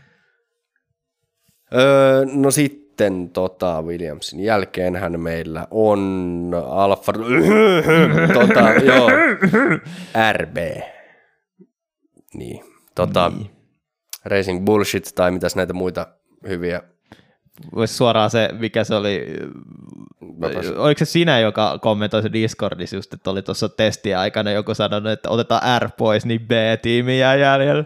Joo, joo, Will Buxton sanoi heti ekana testipäivänä selostuksessa, että, että lopetetaan tämä pelleily, että pudotaan se R siitä edestä, niin meillä on B-tiimi. Siis ihan oikeasti, kun mä katsoin sitä Red Bullin niin kuin julkistustilaisuutta, niin ne niin kuin ihan pokkana niin kuin silleen ilmeettömästi sanoi sen hiton koko tiimin koko nimen aina, kun ne puhu siitä. Ihan niin kuin se olisi niin kuin jotenkin, tulo... ne yritti niin kuin tehdä siitä väkisin jonkun jutun. Et tota, ei mitään lyhenteitä, kun mä edes, musta tuntuu, että tässä on tämmöinen niin kuin Latifi-efekti, mä en halua edes mainita sitä. Se on niin hirveä nimihirviä. Mm, kyllä. Joo, mä en tiedä, kai me tullaan kutsumaan R B:ksi tätä sitten. Tai sitten me otetaan ihan rehdisti se Racing Bullshit vaan käyttöön. Tai sitten ei niin rakkaalla lapsella tulee olevan monta nimeä. Niin, näinkin. Öö, joo, tämä on nyt valitettavasti tämä. Kyllähän aina, aina tai pidemmän aikaa, jos niin kuin Formula yksi-autoissa on tota, ollut niin kuin tallin nimessä näitä sponsorinimityksiä, mutta tämä on sitten just se, kun mennään oikein överiksi, että tallilla ei oikeastaan ole mitään identiteettiä, vaan se on vaan... Mun mielestä se, mikä tässä on niin kuin hämmentävintä, että tavallaan öö, se, että kun nimenomaan koko ajan Red Bullin suunnasta on puhuttu, että tästä niin kuin Alfa Taurista halutaan tehdä, että se ei ole enää mikään Red Bullin junioritalli, vaan se on ihan oma entiteettinsä. Mm. Niin sitten, että annetaan sille niin kuin nimeksi är bee. Joo. Niin, niin kuin, mitä vittua te teette? Et, niin kuin, ja sitten se mun mielestä paras on se, että kyllähän me kaikki tiedetään, että Liam Lawson tulee ajamaan niin tuota, Racing Bullshitille ensi kaudella. Niin se tavallaan vaan jatkaa sitä vanhaa traditioa siitä, että ju, äh, niin, tota, Red Bullin juniorikuskit päätyy tonne. Et tietenkin se on ihan mielenkiintoista nähdä, että kuka sitten Lawsonin vierellä ajaa, koska kuitenkin kummallekin kuskille siellä tota, öm, hiilihappo tallissa, en mä tiedä, mutta tulee carb, carb niin kuin mieleen, joku carbonated water. Mut Ricciardo tietenkin viedään ehkä Red Bullille, Tsunoda viedään jopa tota Aston Martinille Honda-kytköksien vuoksi. Niin tota. Joo. Sitten sen, sen perusteella mä niin vedän vahvasti sen niin johtopäätöksen, että onko tämä niin jotenkin oikeasti ei enää junioritalli vai ei. Niin. Mistä sä oot näin vakuuttunut siitä, että siis kyllä niin kuin Lawson kuulostaa ihan loogiselta, mutta mistä sä oot niin vakuuttunut, että Lawson ajaa? No kun sitä kaudella uutisoitiin tosi vahvasti, että nimenomaan Lawsonilla on luvattu niin tota, tallipaikka okay ensi kaudeksi. Että jotenkin tuntui siltä, että nimenomaan Ricciardokin pidettiin enemmän sillä ajatuksella, että täyttäisi mahdollisesti Perezin paikan ja sitten vapautuisi sitä kautta tallipaikka. Mutta musta tuntuu, että tässäkin oli vähän sellaista niin kuin uutisointia, että Red Bull haluaisi tehdä jonkinlaisen sellaisen niin kuin esisopimuksen esimerkiksi Albonin kanssa siitä, että jos ne haluaa hankkia, niin niillä on ikään kuin etuoikeus nappaa Albon niin kuin tavallaan ensi kaudeksi Perezille korvaajaksi. Niin jotenkin tuntuu siltä, että ne vaan niin kuin kahmii näitä vaihtoehtoja itselleen, just pitää Ricciardon siellä niin kuin tällä hetkellä niin kuin kakkostiimissä tämän kauden ja sitten Albonin kanssa joku esisopimus ja sitten ne niin kuin päättää, yrittää niin kuin päättää sitten lopulta, että mikä niiden mielestä on paras vaihtoehto niin, että kenelläkään mulle ei ole sanottava.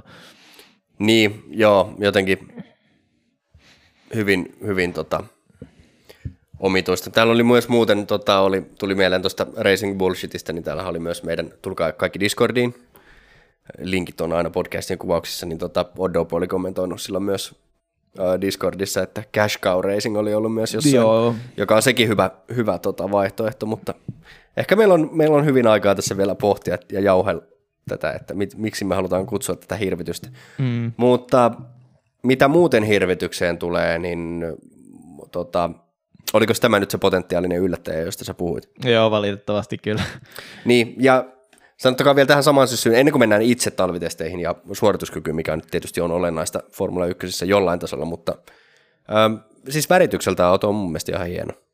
Tavallaan paluu Toro Rosso-aikoihin ja mm. er, ennen kaikkea ero, niin kuin loppuaikokauden ja siis Toro Rosso. Mun mielestä ennen kaikkea mun mielestä jokaisen värityksen kohdalla on vaan se, että kuhan se erottuu joukosta jotenkin vahvasti. Ja siinä nimenomaan sitä hiilikuitua ei erityisesti ollut. Siellä on jopa oli valkoista, herra jumala.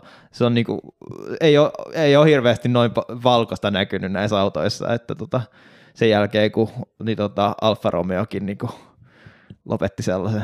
Se on, kato, kun tota, Visa on tullut sponsoriksi, niin kato, kun pankkikortti, luottokortilla aina tehdään kokaiiniviivaa, niin jäädään vähän valkoista siihen autoon. Se on kieltämättä sellainen viiva.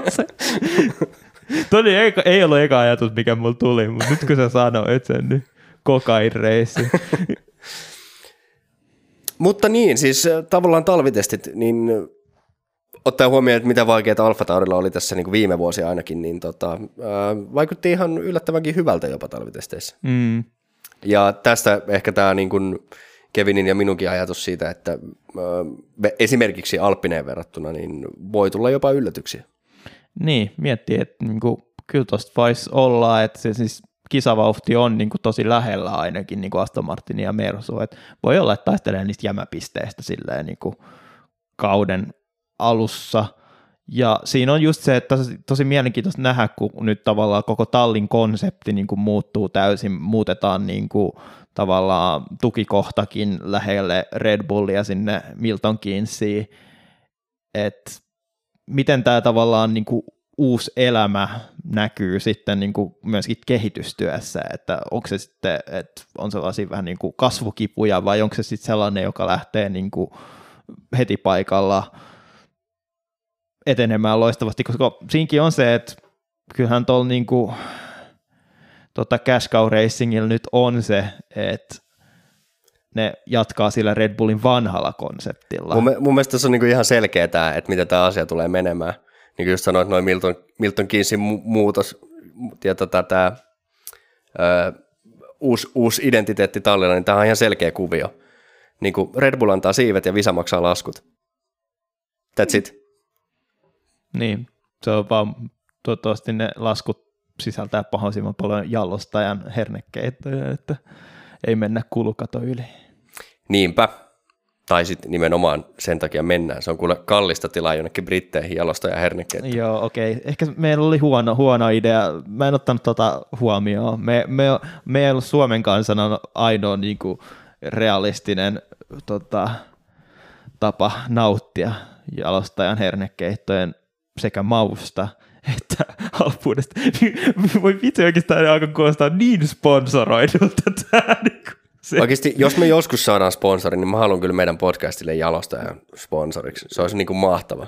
Me ollaan jo niin kuin sponsattu. Niin, me ollaan jo sponsattu jalostaja. Et, et, jos joku, joku on jalostajalla töissä, niin tota, ottakaa yhteyttä. Voidaan kyllä sponssaa.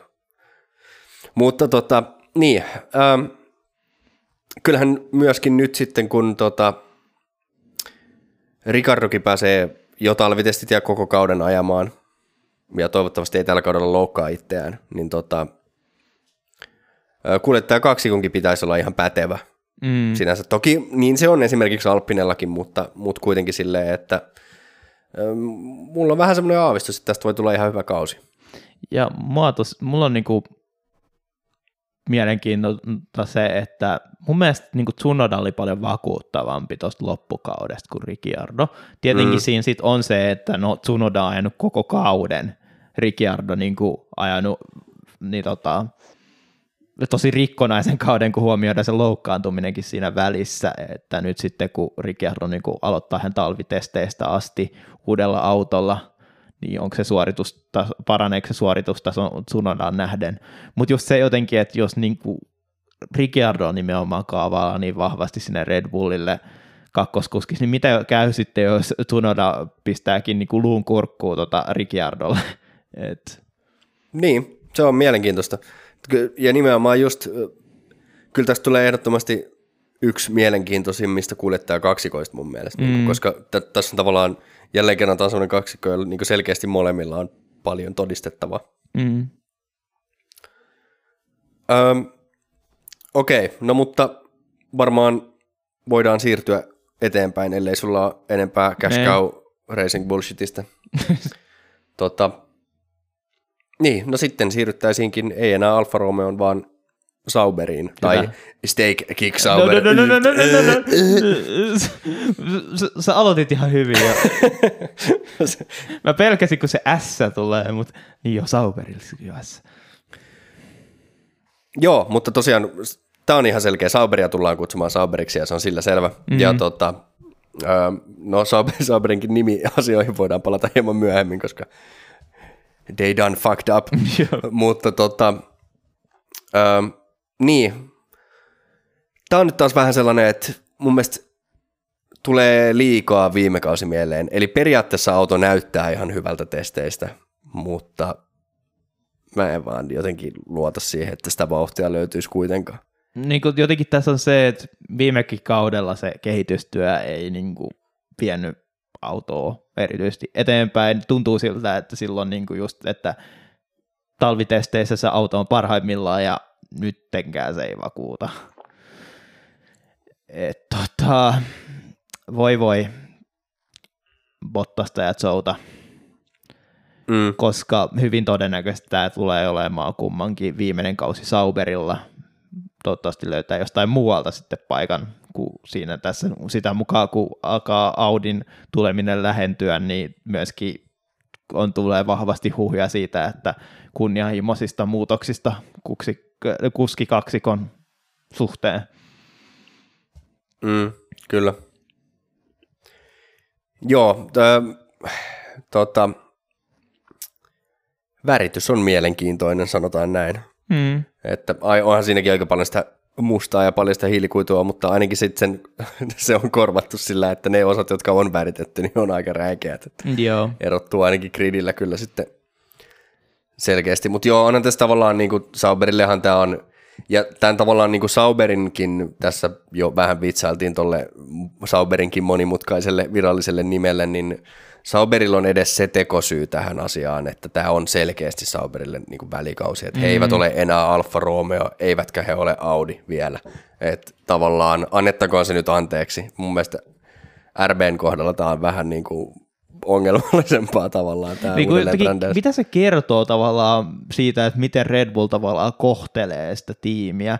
Kun mietit, kumpi on niinku parempi, että sä kohtelet sitä suoraan junioritiiminä vai sitä, että sä käytät sitä kunnon tuollaisen markkinan niinku, tai niin, tota, sponsorirahojen niinku rahastuskeinona. Et, tota. mm.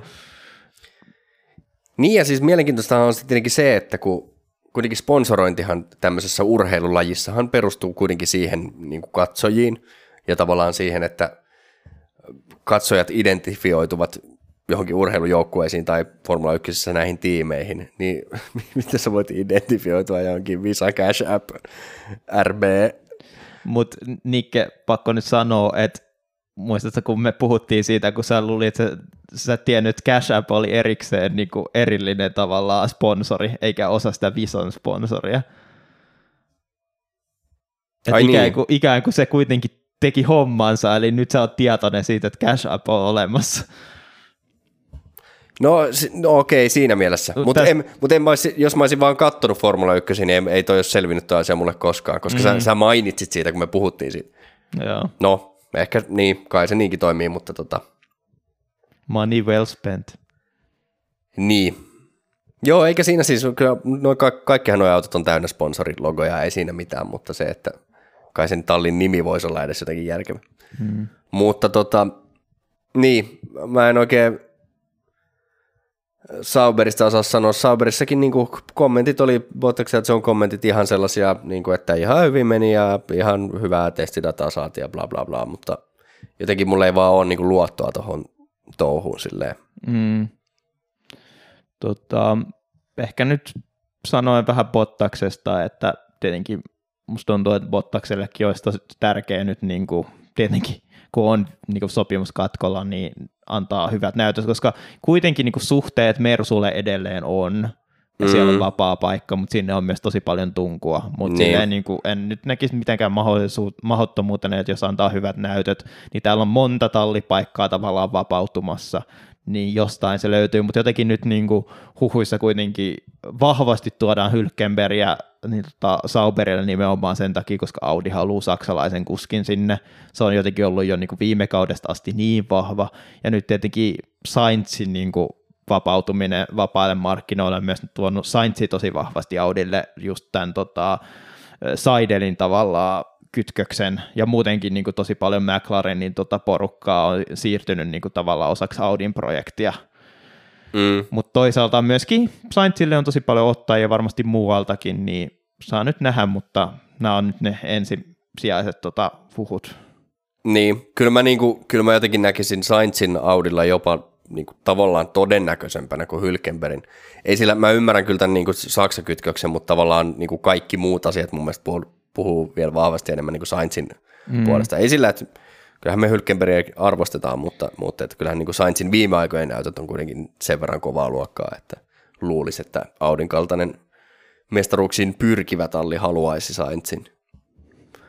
Mutta tota, niin, ehkä tämä on enemmän nimenomaan just molemmille Sauberin kuskeille näytön paikka tähän kausi kuin niinkään itsessään Sauberille. Mm. Mutta tietysti niin kuin, kyllähän Sauberinkin kehitystyö silleen, että Audi kun tulee ensi vuodeksi, niin tota, ei vielä tule ensi vuoden. Eiku niin, ei tulekaan. Mutta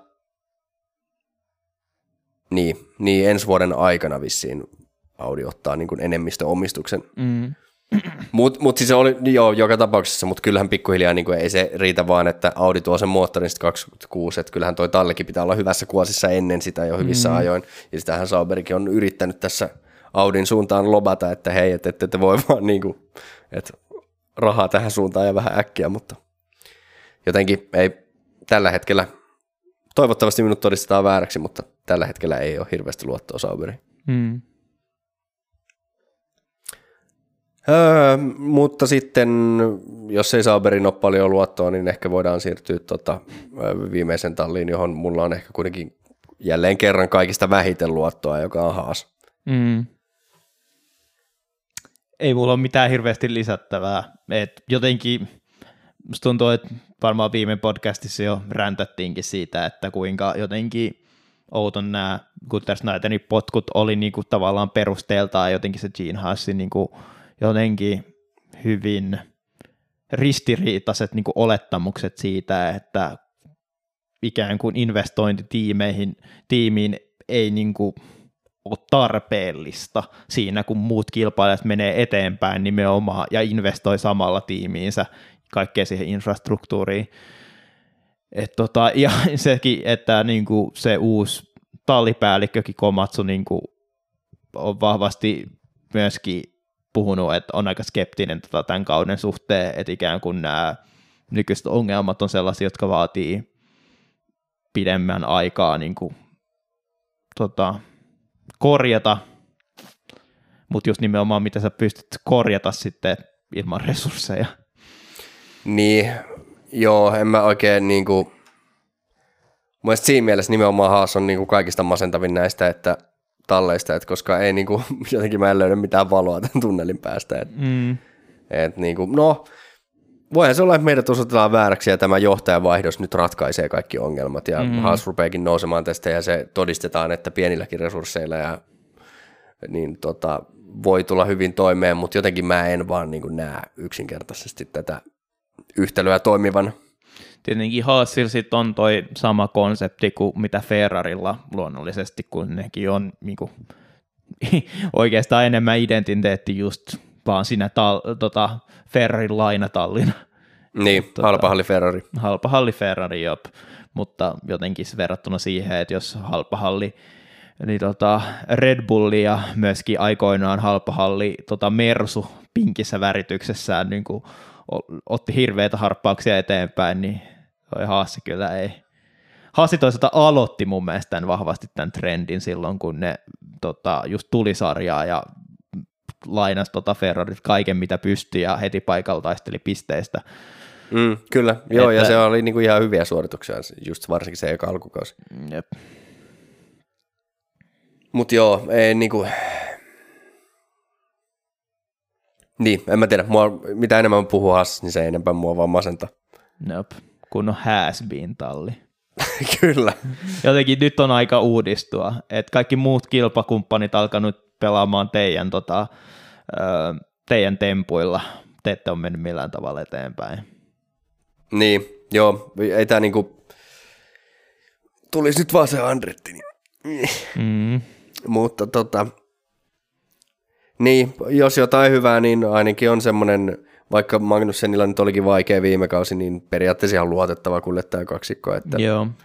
Että ei se nyt ainakaan siitä jää sitten kiinni. Toki mitä tämän kauden jälkeen tapahtuu, niin sitä ei, ei tiedä, mutta voi hyvin olla, että esimerkiksi Hülkenberg ei siellä enää kovin pitkään aja. Mm. Mutta tota, niin, en mä ehkä jäänyt mieleen, että vaikuttiko Haas mitenkään niinku poikkeuksellisen huonolta talvitesteissä, mutta ei mulla myöskään jäänyt kyllä mitään niinku positiivisia muist- muistikuvia, että että aika tasapaksua. Ja siinä, missä just Sauberillakin, niin kehitystyö on ollut yleensä aika heikkoa Haasilta, että jos tämä on se niin kuin paras, mihin ne pystyy tässä niin kuin alkukaudesta, niin ei sekään anna niin kuin hirveästi tota uskoa. Niin, kyllähän tämä on ollut niin kuin tavallaan nimenomaan Haasin se vielä suurin heikkous, nimenomaan se, että se kauden aikana ei vaan niin kuin mikään kehitystyö ei koskaan onnistu. Mutta ehkä Komatsu nyt tota, teknisen, no toisaalta oli Steinerillakin, niin tota, insi tausta, että... Niin, en tiedä, ehkä siellä nyt loppuu ovien paiskominen ja ruvetaan paiskamaan hommia. Niin, joo, siis se on se äh, tota, rakkaudella ja hell- hellyydellä, millä tämä Haas lähtee nousuun. Kyllä. Ei kyllä tunne Komatsoa ollenkaan persoonana, mutta... Joo, ei, ei mitään hajua minkälainen tyyppi, mutta tota... Kyllähän hänkin on siis alusta asti tässä Haas-projektissa muistaakseni niin kuin ollut mukana, että Et siinä mielessä ei ole mikään uusi hahmo Haasille, mutta tota, ei kyllä ole vaan ollut julkisuudessa hirveästi. Joo, kyllä muistan, kun Steiner hu- huusi sille jossain Drive to Survive -jaksossa kyllä. Okei, okay. Joo. Eli siitä alkoi tämä katkeruuden kierre, joka sitten kulminoitui tähän Steinerin syrjäyttämiseen. Jep. All right. No mut siinä oli varmaan niinku talvitestit ja ö, tallien osalta tämä niinku kausi ennakko käyty. Pitäisikö meidän mennä tässä sitten meidän tota, veikkauksiin, jotka tulevat jälleen kerran menemään spektaku- spektakkelimaisesti pieleen? Joo. Niin tota, ja tosiaan laitetaan tähän podcastin kuvaukseen ja postaan vielä tuonne Discordinkin, niin linkin sitten saatte tekin käydä, rakkaat kuulijat, äänestämässä. Joo. Taas kausiennakko. Siellä on Google Formsia, ei tarvitse mitään kirjautumisia sinne, vaan tuota, omat, omat veikkaukset.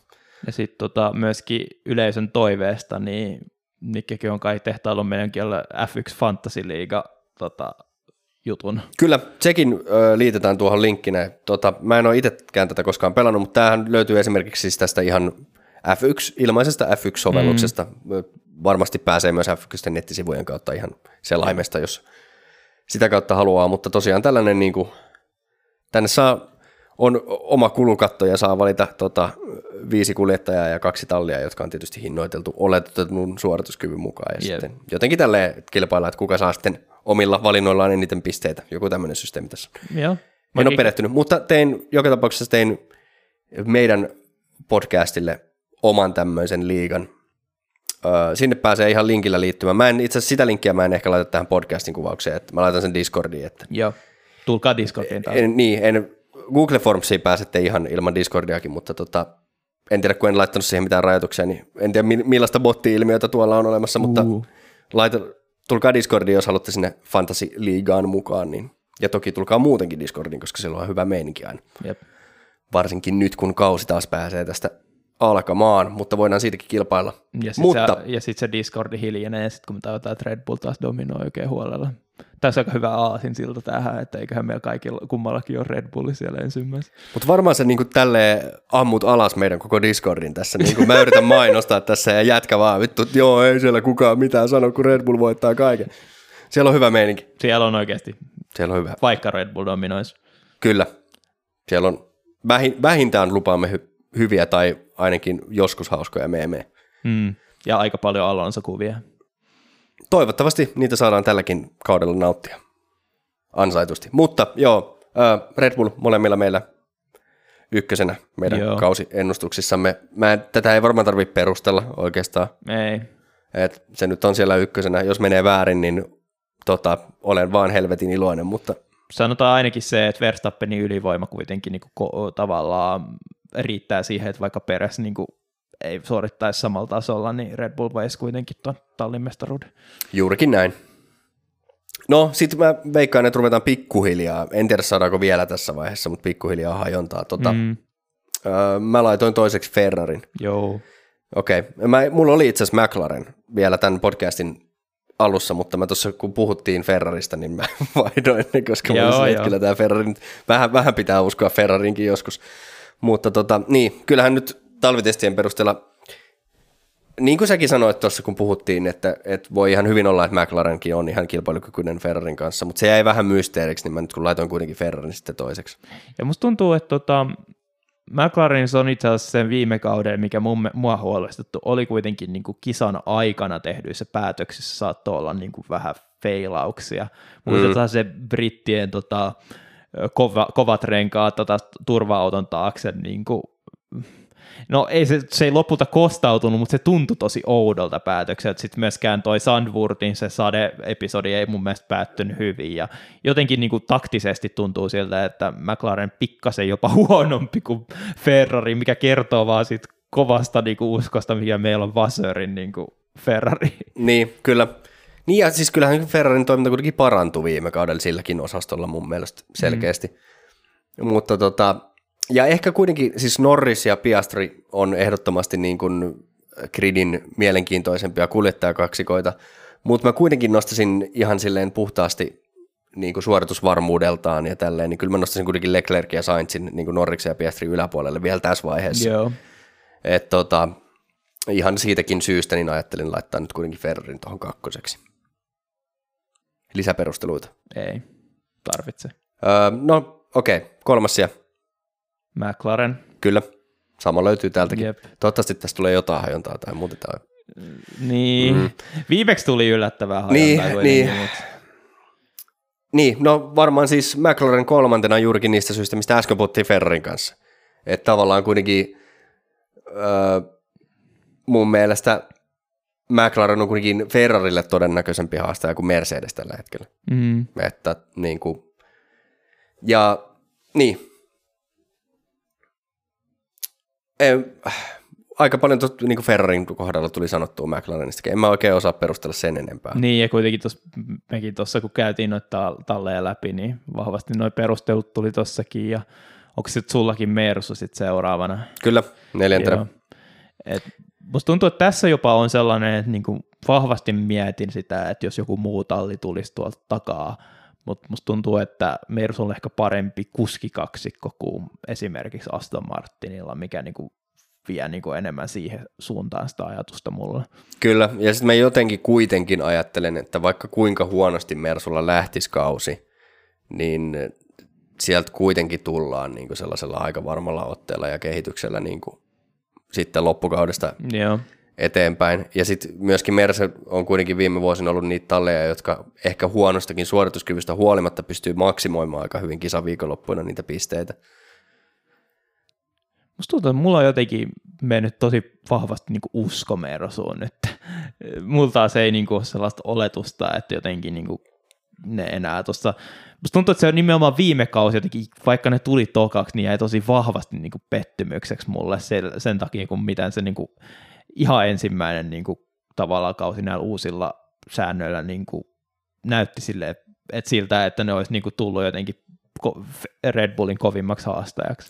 No olihan se tavallaan semmoinen niin kuin, äh, jotenkin, just kun miettii, että kuinka... kova haippi siinä alkukaudessa oli niin kuin Aston Martinin ja sitten niin kuin, että se oli jotenkin, Mersu tuli viime kaudella sille niin kuin matelemalla toiseksi mm. tavallaan, että se just ei jotenkin tuntunut niin ansaitulta. Niin just se nimenomaan, että niin kuin Ferrari tosi paljon epäonnea, minkä takia niin kuin, mikä auttoi Mersu tosi vahvasti ja myöskin se, että McLaren tuli niin kuin justiinsa vähän myöhässä kisaan mukaan, niin vähän niin kuin tuntui siltä, että vähän helpolla Mersu sen tokan sijaan sai ja nyt jotenkin sitten kun toi katsoo noita testejä, niin tuntuu vaan siltä, että ikään kuin jatketaan siitä, mihin jäätiin. Mm, kyllä. No, viides sija.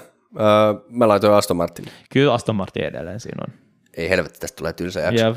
Tota, niin, no jotenkin mä kuitenkin koen, että öö, lähinnä jopa niin, että vaikka Aston Martinillakin joitain kysymysmerkkejä on, niin kyllä se nyt parempi on kuin nuo loput tallit. Mm. Et, Et tota, en mä nyt usko, että Aston Martin on mitenkään täysin pudonnut tästä kelkasta. Ja niin kuin sanoit, niin äh, ehkä just kuljettajakaksikon epätasaisuus, että tota, et jos olisi yhtä hyvä kuljettajakaksikko, niin ihan hyvillä mieli voisi laittaa Mersunkin yläpuolelle tässä mm. vaiheessa, mutta vähän se Stroll kuitenkin siellä niin kuin, tota, polttelee taskun pohjalla, että ei ihan uskalla laittaa. Mutta toisaalta taas siitä, just kun aletaan mennä jo näille sijoille, niin Alonson kaltainen niin kuin kuski voi... Niin kuin nostattaa tosi paljon sitä määrää, kun just aletaan niinku puhua siitä, että mitä jos saakin enemmän kuin niitä jämäpisteitä mm, tavallaan, niin Alonso on ehkä sellainen, joka kykenee oikeasti sellaisiin suorituksiin, missä niinku raavitaan sellaisia oikeasti hyviä pistepotteja, mihin sitten niinku muut jo, kilpakumppanit, jotka jää niinku ehkä Aston Martinin alapuolelle tässä vaiheessa, niin ei ehkä kykenisi. Se on ihan totta. Se on ihan hyvä pointti. Öm, kuudes sija. Mitäs sulta löytyy?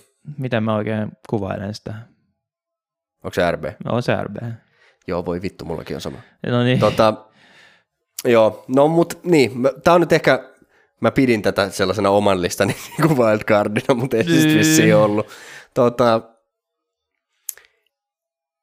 niin, mä, tää on vähän sellainen tavallaan riskiveto, mutta jotenkin vaan kuitenkin herätti paskasta nimestä ja muusta huolimatta, niin herätti enemmän luottamusta kuin nämä muut tallit tässä.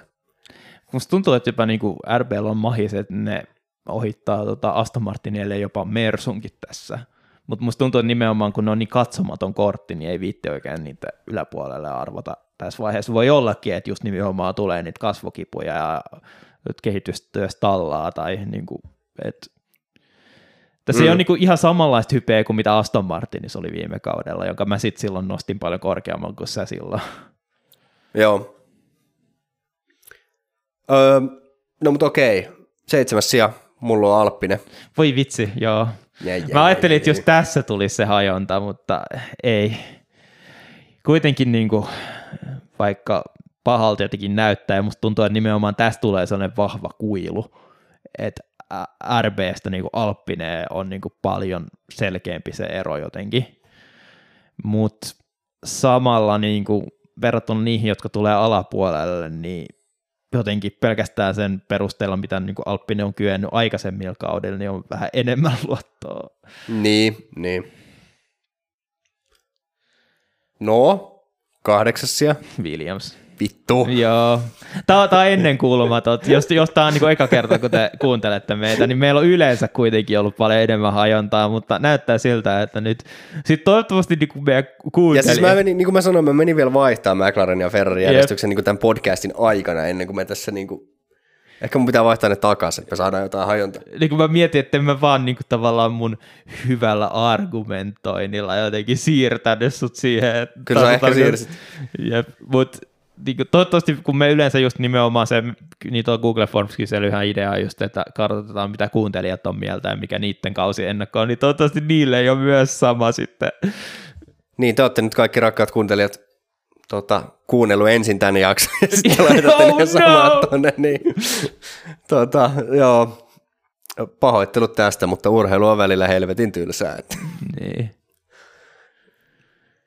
Ja onko meillä jotain eroa nyt näiden kahden vikan välillä sitten kuitenkin? Niin, no, jos et sä nyt jostain syystä ole laittanut Haasia yhdeksänneksi, niin... Voi vitsi, joo. Kyllähän se tota, rakas Sauberi on siellä. Kyllä se Bottas joku pari pojoa sieltä repii. Niin. Verrattuna sitten Haasiin, joka ei varmaan sen enempää. Joo, no eli meillä oli sitten ihan samanlainen järjestys. Joo. No mut siis great minds think alike. Kerrankin. Niin, niin. Jostain syystä meillä on aikaisemmin ei ole ollut, mutta... No mennään sitten tuohon kuljettajien kärkikolmikkoon, niin saadaanko tähän jotain hajontaa? No, no mä veikkaan, että maailmanmestaruudesta nyt ei ole, ei, eikä ole hajontaa. Ei, ei, kyllä eli Verstappen Ver, ensimmäisenä. Joo, mutta sitten sit, musta tuota viime kauden mä uskoin Peresiin vahvasti, ja niin kuin, mä laitan sen silloin kakkoseksi, mutta tota, menisin Leclerc Sainz. Mulla on nyt niin kova usko, että Perez, Perez jotenkin kusee tämän oikein huolella.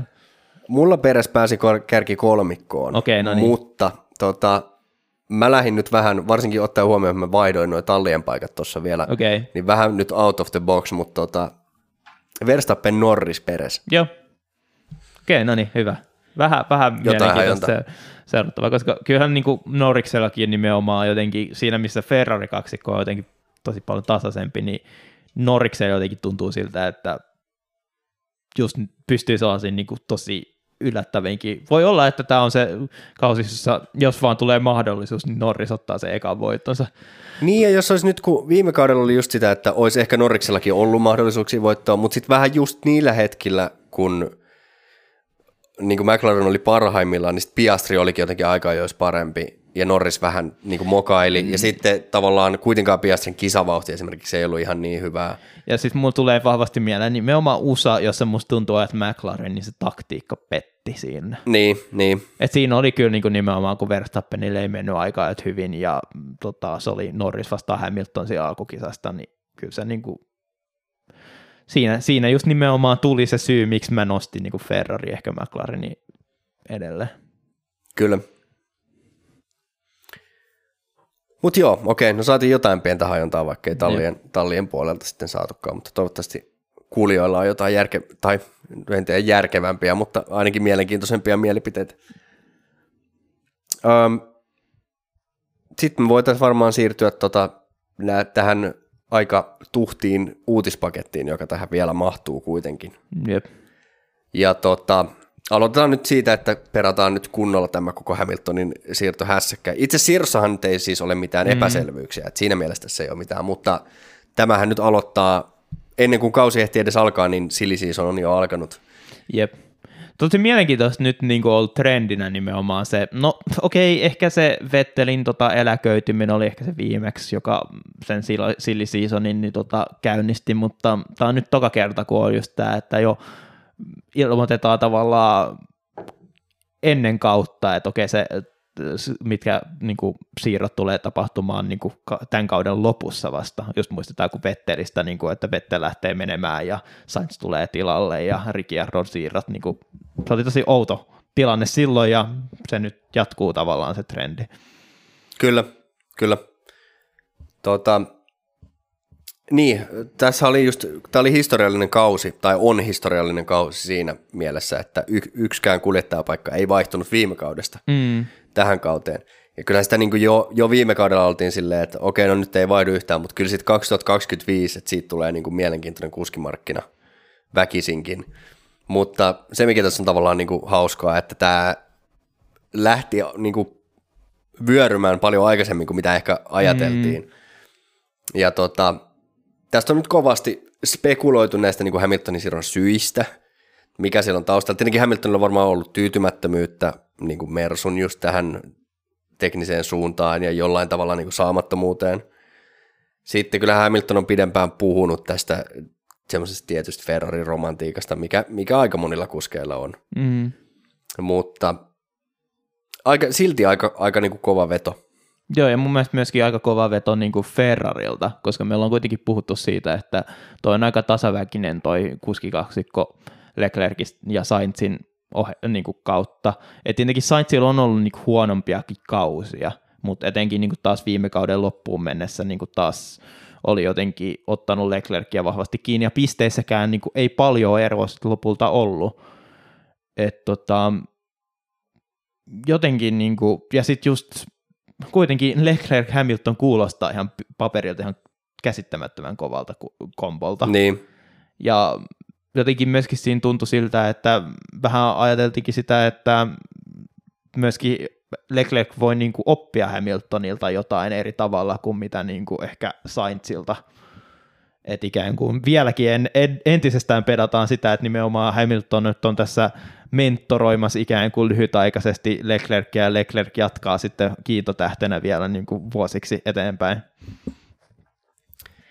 Niin, jotenkin tämä on siinä mielessä ehkä niin kuin Ferrarin näkökulmasta vähän erikoinen veto. Et totta kai mä ymmärrän sen, että halutaan tuommoinen supertähti sinne, mutta kun et Leclerc on tavallaan jo se niin kuin kiintotähti, ja sitten kun Hamiltonille ei kuitenkaan välttämättä enää ihan hirveän montaa vuotta ole uraa jäljellä, mm.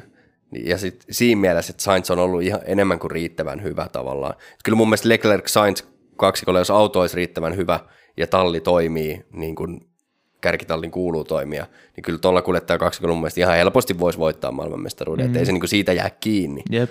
Mutta ehkä, ehkä tässä nyt on kyse jotenkin sellaisesta,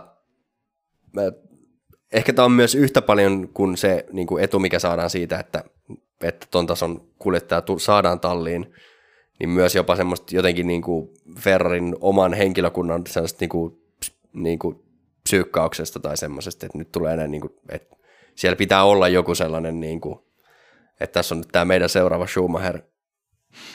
Itse kun jotenkin sä sanoit tuon niin kuin Ferrarin henkilökunta, niin mulle tuli mieleen ne hienot meemit, mitkä tuli siitä, että kuvitelkaa nyt Hamiltonille niin kuin noi Ferrarin kisainsit.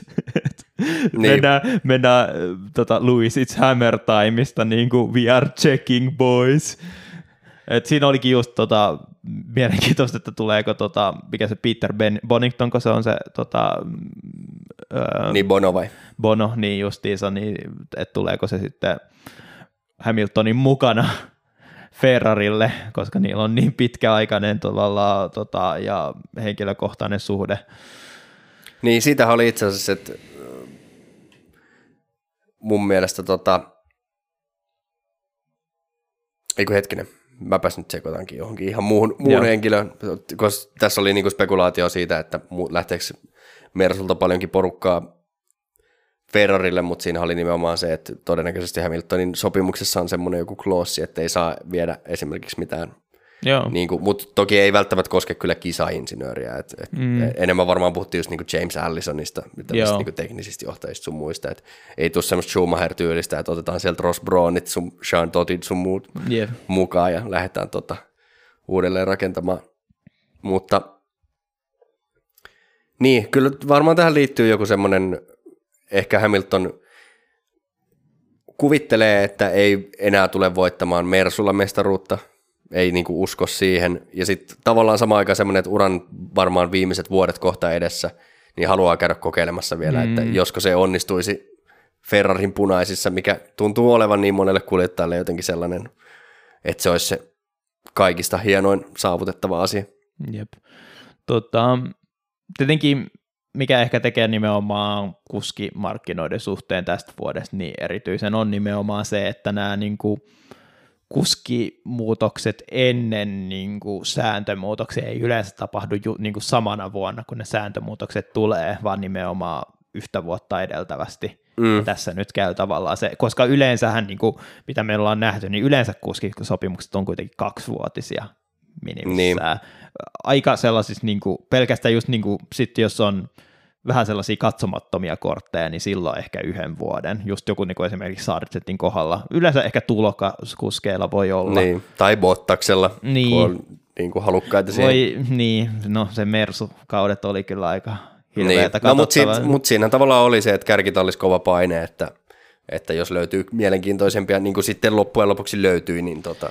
Niin, no toisaalta se toinen vaihtoehto olisi ollut se, mitä Perezille kävi tavallaan ja katsoo, että oliko se, niin kuin tavallaan sitä, että kumpi oli järkevämpi, niin kuin, että se, että Mersu aina tarjosi vain yhden vuoden diilit kerralla vai se, että tehdään monivuotinen sopimus ja sitten kuski alkaa alisuorittamaan ja sitten pitäisikin postaa ulos.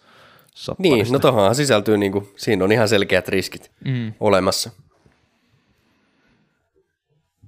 Öö, niin, mutta tämähän nyt avaa tietysti sitten niin kuin monta muuta mielenkiintoista asiaa. Tietenkin iso tarina tulee sitten olemaan, kun vuoden päästä tehdään tätä kausiennakkoa, että miten se Hamiltonin Ferrari nyt sitten kulkee, mutta tota, tässä tulee nyt monta muuta asiaa, joista tietenkin päällimmäisenä.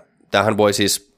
tai ty- hyvin todennäköisesti tulee avaamaankin sellaisen niin kuin oikein siirtomyllyn, jossa on niin kuin monia liikkuvia palasia, mutta tota, ehkä niin kuin päällimmäisenä ja polttavimpana kysymyksen tietysti on mielessä se, että kuka tulee Hamiltonin tilalle Mersulle. Mm.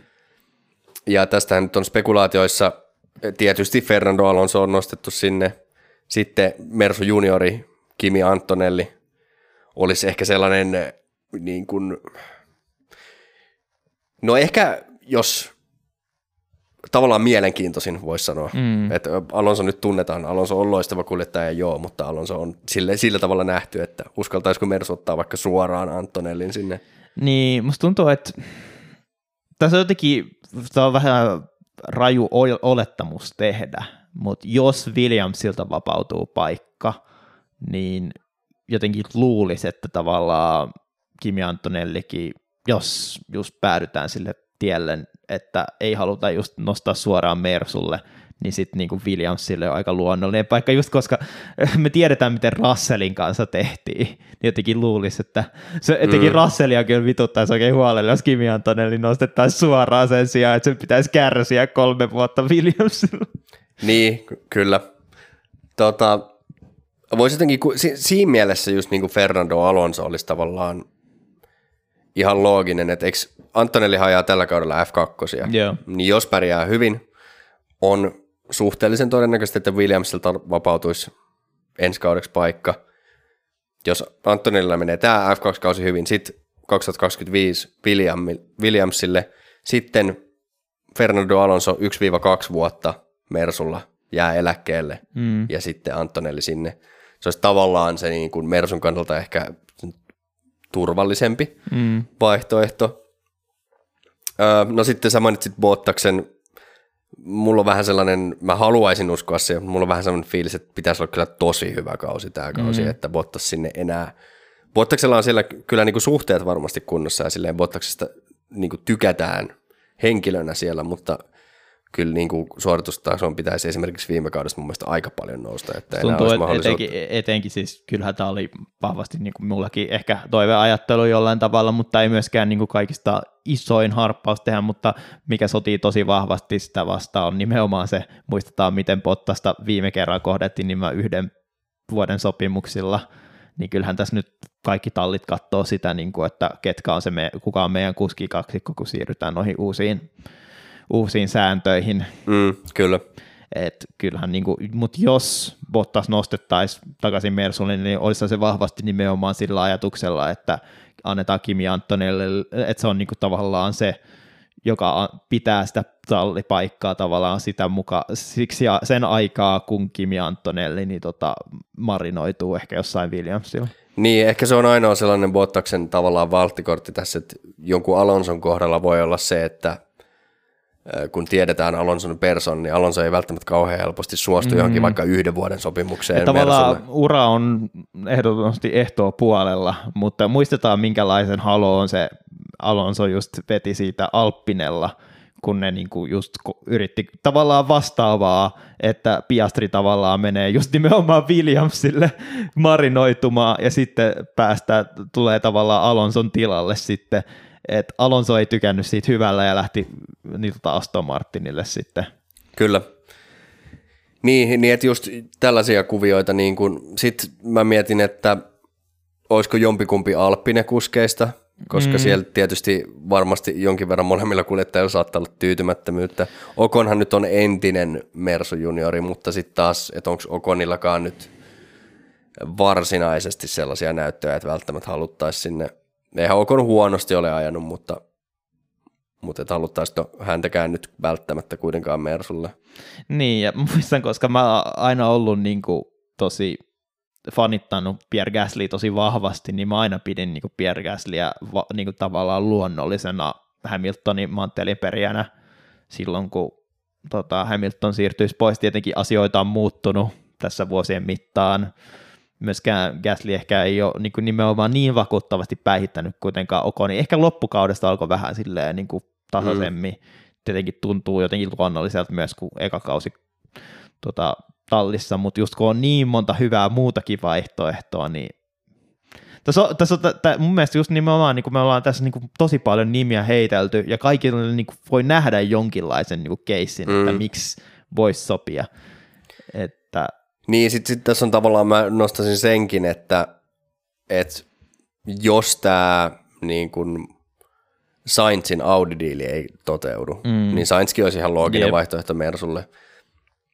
Niin tota, et, et mun mielestä Sainzin, Sainzille ehkä muuten ole sellaisia, mutta mut Sainzin siirto ei tavallaan oikeastaan tarvitsisi perustella, että on ihan niin kun tasokas kuljettaja, miksi ei. Mutta tota, niin, kyllähän tässä niin kun vaihtoehtoja on. Varmasti Mersullakin. Ja tietysti, no ehkä se vaihtoehtojen laadukkuus riippuu vähän myös siitä, että miten tämä kausi nyt esimerkiksi menee Mersulla. Että, että voisi nyt kuvitella, että tota, Mersu kuitenkin niin iso tallia, niin kuitenkin lähihistoriassa niin paljon mestaruuksia, että sitä niin sanottua prestigää löytyisi hankkia sinne niin kuin nimekkäitäkin kuljettajia, mutta, mutta esimerkiksi just tuo Alonson tilanne, että varmaan riippuu aika paljon siitä, että miten niin kuin Aston Martin ja Mersun voimasuhteet menee tällä kaudella. Että jos Aston Martin onkin parempi, niin en välttämättä näe, että Alonso ihan helpolla lähtisi tuota, Mersulle, ellei sieltä tule erittäin paksu, paksu palkkakuitti. Mm.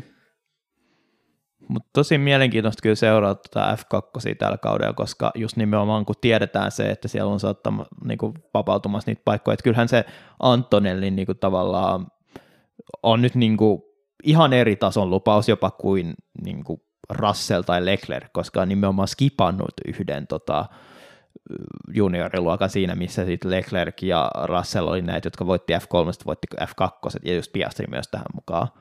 Että niinku, enemmän voisi verrata niinku nimenomaan Verstappeniin tai Kimiin tota, mm. omaa, omaa tota, nimikaemaansa siinä, että oikeasti niinku yritetään tuoda todella nopealla niinku aikataululla. Ihan sen takia, koska on niinku dominoinut kaikissa sarjoissa, missä on ollut. Ehkä no, dominoinut aika iso käsite viime kaudella niinku Formula Regionalissa, koska yllättävänkin tiukille se tota, mestaruuskamppailu meni. Mutta tota, jotenkin musta tuntuu, että just se, ja sitten myöskin Oliver Beerman, niin tota Ferrarin seuraavana tavallaan niin kuin vuorossa tuossa kuskiakatemiassa, niin jos tarpeeksi hyvät näytöt tulee, niin voi olla, että esimerkiksi Haasillekin paikka löytyy. Ja mm, miten sitten Victor niin. Martinskin niin kuin odottelee ehkä sitä. Toisaalta aika monikin odottelee siellä, että voisiko siellä Appinella joskus vapautua tuota tallipaikkaa. Niin, että täytyy muistaa, että on meillä kuitenkin tämmöisiä, niin kuin, jos ei sinänsä liity niin kuin Mersuun, mutta niin kuin esimerkiksi Felipe Dragovic, jolle ei ole joo, paikkaa joo, edelleenkään. Että, tuota, että on se niin kuin sääli, että jos F kaksi -mestarit eivät saa edes mahdollisuutta, mm. niin missään vaiheessa. Niin hei, F kaksi -mestareista puheen ollen. Miksi Schumacherkin on ilmoittautunut mukaan tähän Mersun tota, kuskipaikkaan? Mutta, ja tässäkin on tämä, että niin, silloin oli se yksi vuosi varakuljettajana Mersulla, mutta olen nyt tyytyväinen siihen sun vekkipaikkaasi hetken aikaa. Että. Niin, näinpä. Joo, en, sitä en välttämättä näkisi kovin todennäköisenä vaihtoehtona. Mm. Niin, mutta kyllähän, tää niinku, kyllähän tästä mielenkiintoinen vyyhti tulee ja tota, mielenkiinnolla seuraamme, mitä tässä tulee tapahtumaan ja varsinkin sitten Hamiltonin otteita siellä Ferrarilla ja kaikki ne sekä tota, ihan vakavinen suorituksineen kuin myös meemiarvonsa puolesta. Että tota. Tota, sanotaanko muuten tässä, niin oli sellainen ihan mielenkiintoinen salaliittoteoria siitä, että miksi juuri tässä vaiheessa tota, Hamiltonin tämä Ferrari-siirto ilmoitettiin, koska tämähän tuli hyvin nopeasti sen jälkeen, kun tuli uutiset siitä Andretin hylkäyksestä. Joo, tässähän oli tällaiset, niin kuin, tota, en tiedä sitten miten tämä menisi, niin kuin, että versus, no niin, no tietenkin näillä isoilla talleilla on ehkä intressi, tota, koska he edustavat nimenomaan tätä Andretin hyl- hyl- hylännyttä osapuolta, mutta tota, niin, ehkä toi nyt menee vähän salaliittoteorioiden yeah. puolelle, mutta kieltämättä aika hauska sattuma, että yeah. siirretään huomioon jonnekin muualle. Mutta sitten taas niin kuin toisaalta, että Hamiltonin puoleltahan se asia nyt ei varmaan mm. ole. Hamiltonia varmaan kiinnostaa paskan vertaa, että mitä, niin kuin mikä on julkinen mielipide tällä hetkellä jostain F yksi -sarjasta. Mutta se tuntuu jotenkin oudolta, koska Hamiltonhan itse ei ole hirveästi halunnut kommentoida tätä siirtoa, että kuka sen tavallaan siirtomyl- tai tämän niinku uutisoinnin sitten lopulta käynnisti. Et musta tuntuu, että se taisi alkaa siitä, että kuitenkin Mersu ilmoitti, että Hamilton siir- niinku siirtyy pois, ja sitten vasta Ferrari ilmoitti, että tota, Hamilton on siirtymässä. No, mutta joka tapauksessa tosi outo tämä. No niin, mä, mä en ole sala, siis mikään salaliittoteorioihin liittynyt tai uskova tyyppi, mutta mun mielestä se oli ihan hauska sattuma jotenkin. Niin, mitäs nuo kuulennut? Kyllä mä uskon niihin. Don't worry. Ei se ole uskoa asiaan, se on tiedettä. Mutta tota, ähm, niin, onko Hamiltonin siirrosta vielä jotain vai siirrytäänkö ikävämpiin aiheisiin? Joo, siirrytään niihin ikävämpiin aiheisiin kyllä. Niin, tässähän talvibreikillä nyt tuli sitten Red Bullin suunnasta tota tällaisia, ää, pitäisikö näitä nyt sanoa huhuiksi vai syytöksiksi? Ehkä syytökset, syytökset on, on varmaan vahva. Paras termi. Tota, Christian Horneria kohtaan nimenomaan ää, valitettavasti tässä maailmantilanteessa jo aika totuttu syytös, eli epäasiallinen käytös ja ää, ilmeisesti aika tällaista seksuaalissävytteistä. Mm, just. Tähän nää... epäsopivaa kommunikaatiota naishenkilöiden kanssa. Niin, just nimenomaan laiteltu niitä kaksituhattaneljätoista tota, auton nokkien kuvia sitten. Siihen me siinä viitattiin. Niin, ja tota, no Red Bull-organisaationahan otti tämän ihan asiallisesti ja palkkasi heti jonkun ulkopuolisen mm. tota, tutkintakomitean tai miten, mikä se nyt onkaan sitten, mutta tota, että... Red, Red Bull nyt ainakin vaikuttaa siltä, että ihan aidosti pyrkivät selvittämään tämän asian, niin, ja siihen on varmasti uskottava. Ja ei, eipä meillä varmaan niin kuin, sinänsä tätä voi hirveästi tässä vaiheessa kommentoida, koska me ei kuitenkaan tiedetä niitä faktoja, että mm. tietenkin on kiva ja helppo lähteä tuomitsemaan saman tien ihminen tästä vaan niin kuin yep. huhujen perusteella, mutta tietenkään kun me ei tiedetä koko totuutta, niin kommentoidaan asiaa enemmän siinä vaiheessa sitten, kun jotain tiedetään konkretiaa, mutta tota... Kyllähän noin kovia syytöksiä ja kyllä tämä varmasti tulee vaikuttamaan jossain määrin ainakin Red Bullin toimintaan. Joo, tässä oli tosi mielenkiintoista, koska aluksi tuntui siltä, että tässä oli tämä niin kuin ennen F yksi -testejä, ennen myöskin Red Bullin auton julkistusta oli joku tällainen niin kuin hyvin julkisesti tiedossa oleva niin kuin kokous tähän liittyen, niin kuin mihin Horner sitten, tai jonkinlainen kuuleminen. ja vaikutti siltä, että niin kuin asia oli tavallaan käsitelty, ja, mutta sitten ymmärtääkseni myöskin jonkinlaisia uusia syytöksiä tai konteksteja on tullut sen jälkeen tavallaan, mitkä niin kuin vakova- vakavoittanut näitä tota, keskusteluja, että saa nähdä, jotenkin, en tiedä tuntuuko pahalta sanoa, mutta jotenkin mä en voi nähdä, että se on jotenkin sopisi niin kuin Hornerin jotenkin persoonaan tollainen käytös jollain tavoin. Se on vähän niin kuin machomieskulttuuri kuitenkin vähän paistaa niin kuin läpi sellainen niin kuin, ja jollain tavalla vähän laps, lapsellisuus.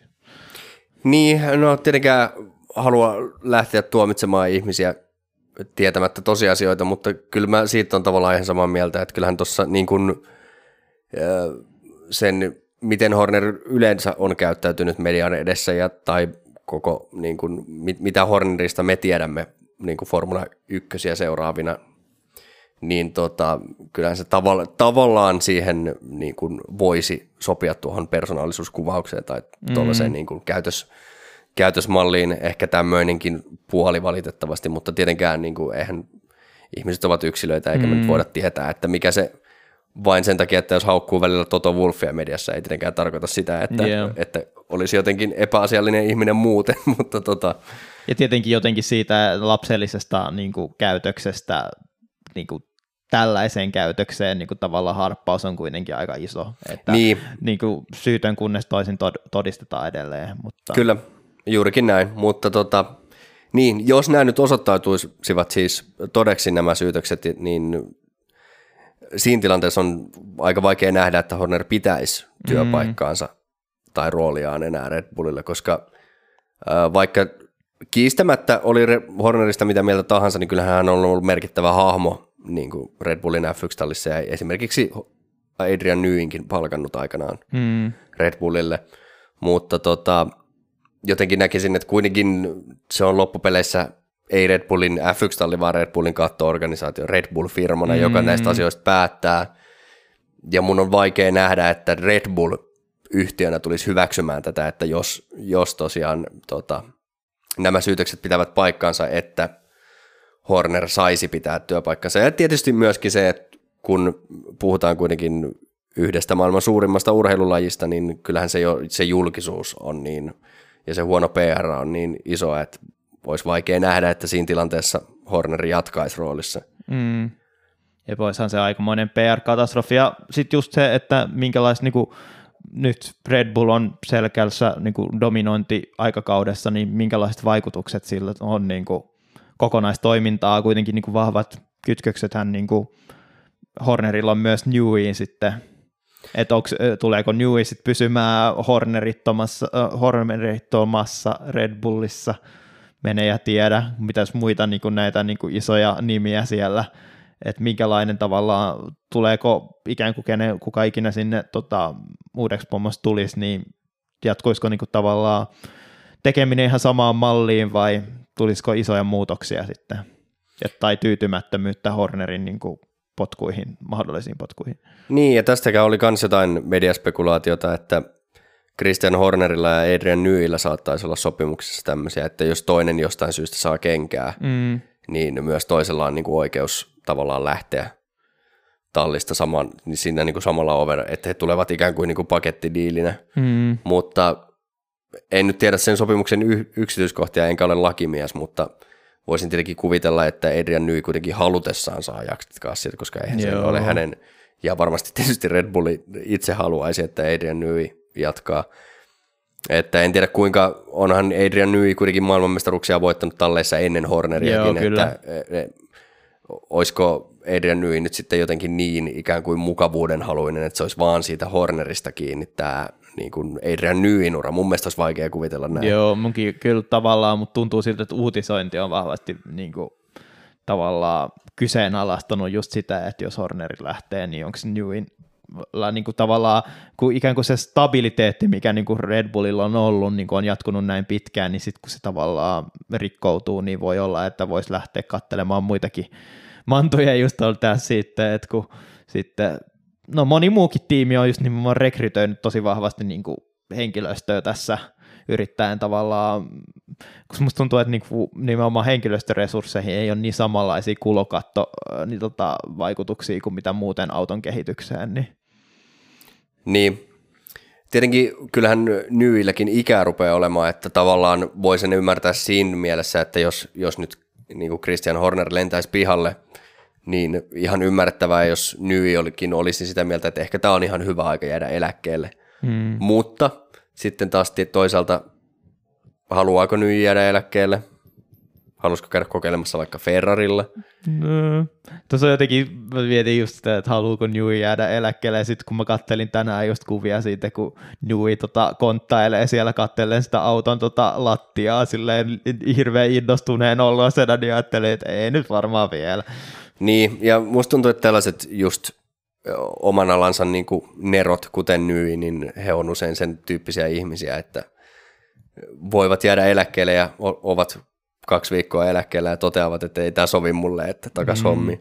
Oh, nyt kun sä sanoit sitä, niin Vetteliäkin on ajateltu, että sekin voisi tulla tuota takaisin Mersulle.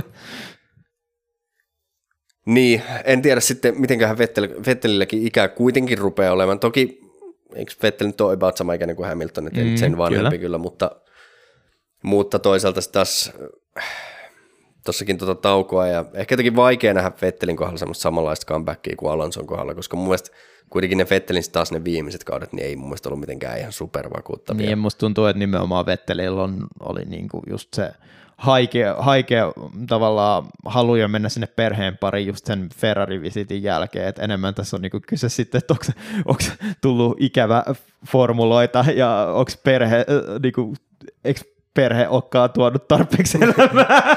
Niin, ruvennut kyllästyttämään lapsia. Jep. Se on tietysti aina mahdollista sekin, mutta tota, niin, jäädä, jäämme nyt odottamaan, että mitä tässä tapahtuu. Öö, sittenhän tämä voi niin kuin tosiaan, jos nämä nyt pitävät paikkaansa ja tässä ruvetaan toimenpiteitä ottamaan, niin kuin toivottavasti otetaan, jos, jos mm. nämä ovat totta, nämä väitteet, niin tota, öö, sittenhän tämä homma voi Red Bullin osalta tota, mennä mielenkiintoiseksi, mutta tietysti pääasia nyt on, että selvitetään nämä epäasiallisuudet ja hoidetaan ne asiat ensin kuntoon. Mm. Mutta tota, niin, ei, eipä varmaan tästäkään nyt sen enempää ole.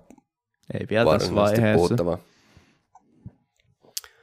Öö, no, sotkusta toiseen. Toki tässä tapauksessa nyt ei onneksi niin vakavista aiheista ehkä puhuta, mutta tämä tota, Sauberin sekoilu näiden sponsorien kanssa. Mm. Niin tota, tosiaan, eikö se tässä stakesta, steikistä kyse? Kun musta tuntuu, että steik ja kick on tavallaan osa samaa, koska muistaakseni kick taitaa olla tämä niinku striimauspalvelu, jossa sitten kuitenkin niinku steikin toimintaa sitten niinku mahdollistetaan. Niin. Että steik on se vedonlyöntiyhtiö ja kick on sitten se, joka, niin, tota, joka striimaa sitä vedonlyöntiä, tai mahdollistaa vedonlyönnin striimaamisen. Joo, okei. Okay. Ehkä mä oon sekoittanut toisten päin, mutta...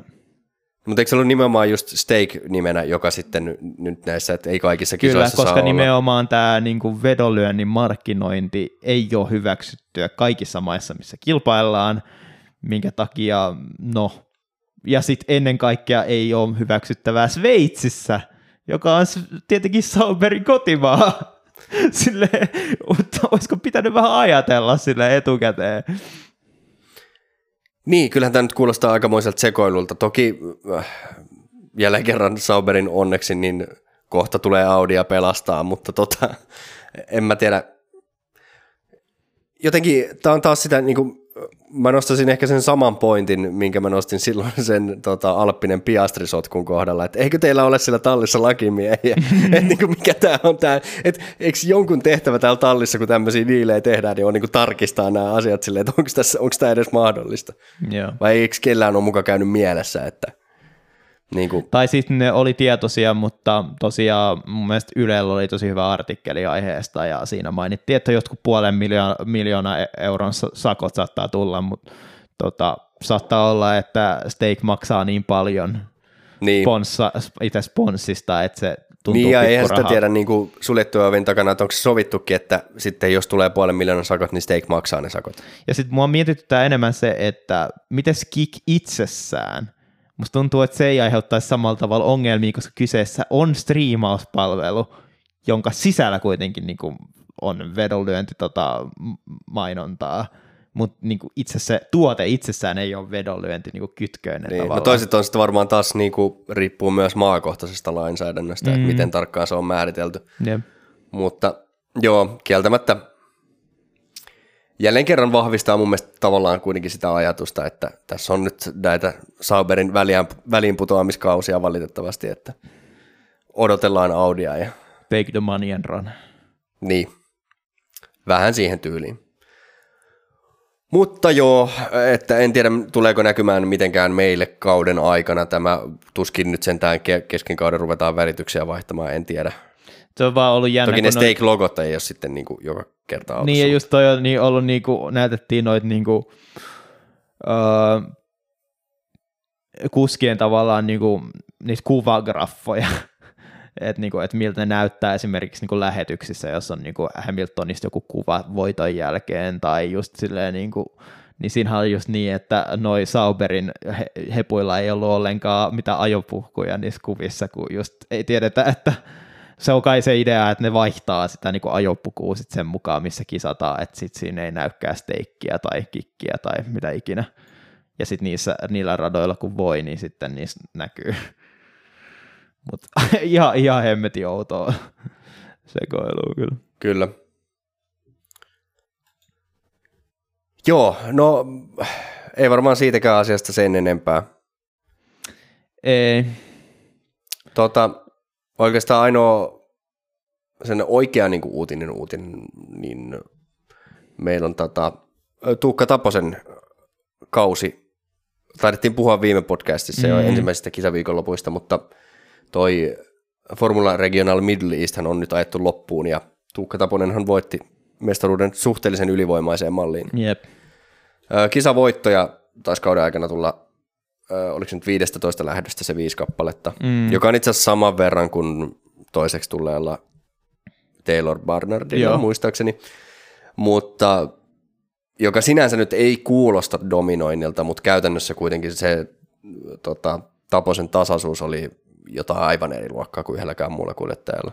Että ne oli niinku tasaisen hyviä tuloksia ja niin. Just niissäkin lähdöissä, jos on tämä käänteinen järjestys, niin tota, lähes poikkeuksetta niin Taponen nousi aikaisia monta sijaa niissä, eikä tullut mitään kolareita eikä muuta vastaavaa. Että... Ja just nimenomaan ne, ne kisalähdöt, joissa lähti ansaitusti hyviltä paikoilta, niin yleensä ne oli myös, niissä tuli just nimenomaan ne hyvät tulokset, Joo. jotka olisi niinku odotettavissa. Että sitten ne niinku spri, tavallaan käänteisessä järjestyksessä otetut jämäpisteet on niinku vaan plussaa sit siihen päälle. Kyllä, ja tota... En todellakaan jokaista kisaa katsonut, enkä, enkä kaikkia niitäkään, mitkä katsoin, niin katsonut kokonaan, mutta monissa kisoissa oli sellaisia, niin kuin, että just johdossa, että tuli monta kertaa turva-autoja, mm. aina se uusinta lähdöt ja kaikki, niin kyllä niin kuin vakuuttavaa tekemistä, että ei, ei mitään sähläämistä. Että tosi yksi niistä mun mielestä niin kuin kypsimmän oloisista kuskeista koko sarjassa, joka Jep. kertoo paljon, koska Taponen kuitenkin ehdottomasti oli kokema, kokemattomammasta päästä. Niin. Tosi kovia päänahkoja tuli niin otettua, jos nimenomaan Barnard on F kaksi kuusi tällä kaudella. Niin, ja se, että Taponen ajoi viime kaudella F neljä, eikä ole vielä koskaan ajanut edes F kolme. Niin, Reka, ja siis, tai nämä regionalautothan on niin F kolme ja F neljä välistä mun käsittääkseni. Niin, just nimenomaan ne niin omaa sukupolvea olleet, joiden kanssa tuli kilpailtu tuota F neljä siis viime kaudella, ja valitettavasti siellä sitten ei ollut niin ehjä kausi, just niin kuin Lindbladit ja Ugo Chukwut ja niin kuin nämä, niin ihan, ihan niin kuin litran mittaa vietiin. Et niin, heillä Joo, on jotenkin tosi kyllä. hankalaa freka-autoilla nyt. Toisaalta esimerkiksi Lindblad siirtyy suoraan F kolme, mutta niin kuin... Mut Lindbladkin oli ajamassa ne muutama ekan viikonlopun ja tota, tässä Middle Eastia. Niin, niin, ot, otti, siellä, otti sielläkin niin kuin kyllä Taposelta ihan satanolla turpaan ne ekat. Niin ja Steen Hornekin, joka oli viime vuonna kaudella kakkonen frekassa. Hänkin niin kuin, hän ajoi osittaisen kauden, mutta silti hävisi niin kuin Taposelle tallikaverina vielä. Tota, et tosi lupaavalta näyttää. Et tosi innolla katsotaan nyt, miten tämä Euroopan kausi lähtee käyntiin, koska se tietenkin viimekin kaudella just nimenomaan tämä Lähi-idän F neljä meni tosi hyvin, tuli tokaksi silloin, mutta nyt sitten, no tämä on ehkä se, mikä on niinku enemmän arvostettu muutenkin, tämä nimenomaan Euroopan oma, jossa ajetaan myös tosi paljon sellaisia radoilla, missä ajetaan F yksi ja F kaksi ja F kolme tietenkin niinku tulevaisuudessa. Että mm. tota... Niin, eli siis siirtyy frekaan, eikös näin? Joo, frekaan kyllä, eli just tasoa alemmas kuin mitä F kolme yleensä, että F kolme nimenomaan, tai frekasta siirrytään yleensä F kolme. Niin. Tietenkin tässä nyt tällä kaudella on tosi mielenkiintoinen trendi ollut just tämä, että tosi moni kuski on niinku tavallaan skippailut tasoja eteenpäin, just nimenomaan mm. Antonelli ja Lindblad sit esimerkkinä. Kyllä. Ja myöskin, no okei, okay, Barnard kyllä ajo F kolme viime kaudella, mutta... Joo, mutta seurataan tosiaan sitten innolla, innolla Tota, Taposen, kun tämä ehkä niin, niin sanotusti pääkausi tai varsinainen kausi mm. sitten frekassa alkaa, mutta niin kuin sanottu, niin kuitenkin äh, vaikka ehkä toivottavasti ei se käy se viime kauden trendi, mutta aika paljon mekin puhuttiin aikaisemmin, säkin mainitsit siitä jostain Yle-artikkelista silloin, että Joo. oli tavallaan löydetty ne syyt, mitkä siinä viime kaudella meni ehkä pieleen, yeah. niin toivottavasti nämä lääkkeet toimivat myös frekassa sitten, että kyllä tämä ehdottomasti nyt oli niin kuin loistava kauden avaus joka tapauksessa, ja tuota, tästä on hyvä jatkaa. Toivottavasti frekassa jatkuu sama meininki. Tässä on just se, että mä itse laskeskelen näitä vuosia, että jos niin kuin Taposen tavallaan kehityskulku menisi odoteltu tavalla, niin ehtisikö toi suomalaisputki tavallaan F yksi-kuskeista niin kuin pysyä vielä, jos Bottas saisi joku kaksivuotisen sopimuksen jonnekin. Ehkä niin. Vähän toiveajattelua, mutta sitä mä spekuloin tässä, että mitä jos tota... Taponen tuli suoraan Mant- Hamiltonin manttelin perjäksi Ferrarille sitten, mutta se on kyllä jo vähän liikaa. No, me nyt mennään ehkä, Haas, ehkä Haasin kautta tai jotain. Niin, mutta kuitenkin ainakin toistaiseksi niin poikkeuksellisesta lahjakkuudesta puhutaan ja mm. olisi hienoa nähdä kyllä Taponen jonain päivänä Formula yksi. Ja seurataan varmasti, tota, en itse asiassa tiedä näytetäänkö frekaa missään YouTubessa. Öö, kyllä ihan samalla tapaa kuin tota, okay. just noita sitä... Ka- kauko-idän tai lähi-idän tota sarjaakin. Onko mitään muistikuvaa, milloin freka alkaa? Öö, mä kattelin, että se olisi huhtikuun loppupuolella. Joo. Niin pidetään tässä, palaillaan podcastin ohella ehdottomasti tota, Taposeen ja Taposen uraan sitten, kun sen aika on. Katsotaan. Lukeeko tässä nopeasti? No eipä tietenkin. Kään, joo. Ja kyllä siinä lukee, että milloin ne kisat... Hockenheim eleventh of May. Hetkinen.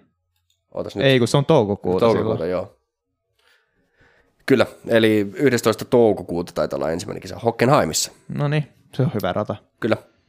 Ja heti sen jälkeen Spaassa. Jep, toinen hyvä rata. Zandvoort, Hungaroring, Mugello, Paul Ricard, Imola, Red Bull Ring, Barcelona, Monza. Mm. Ei huono kalenteri. Ei ole kyllä. Muuta, muutama mehrata, mutta suurimmaksi osaksi täyttä kultaa. Niin, ja Immolakin voi olla tosi pikku formula, oli ihan ok. Kyllä.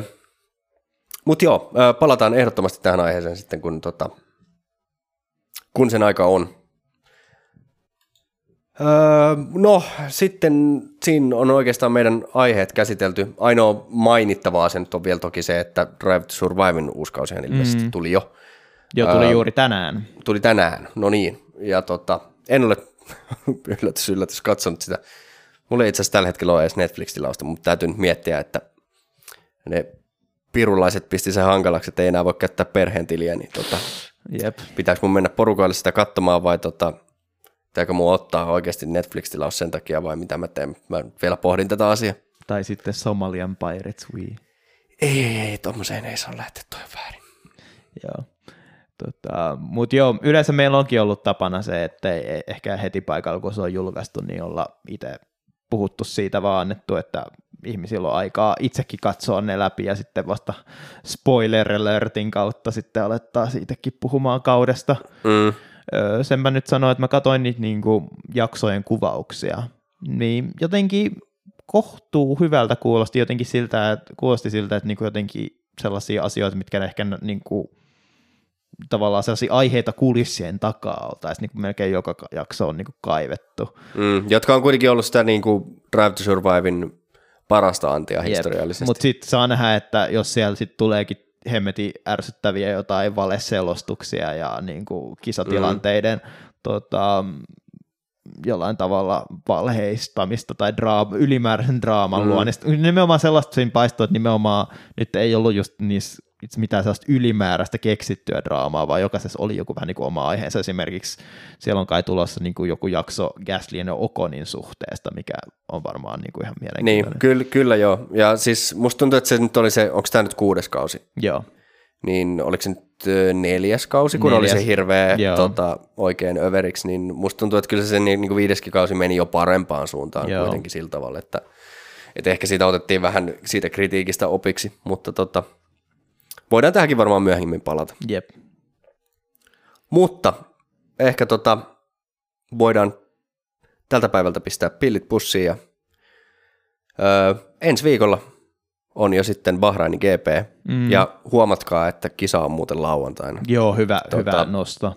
Ja uh, myöskin, eikö se ollut niin Jeddassa myös? On, on kaksi ensimmäistä kisaa. Se on mun käsittääkseni just niin, että se on toi Jeddan viikonloppu, kun on, oliko se nyt Ramadan?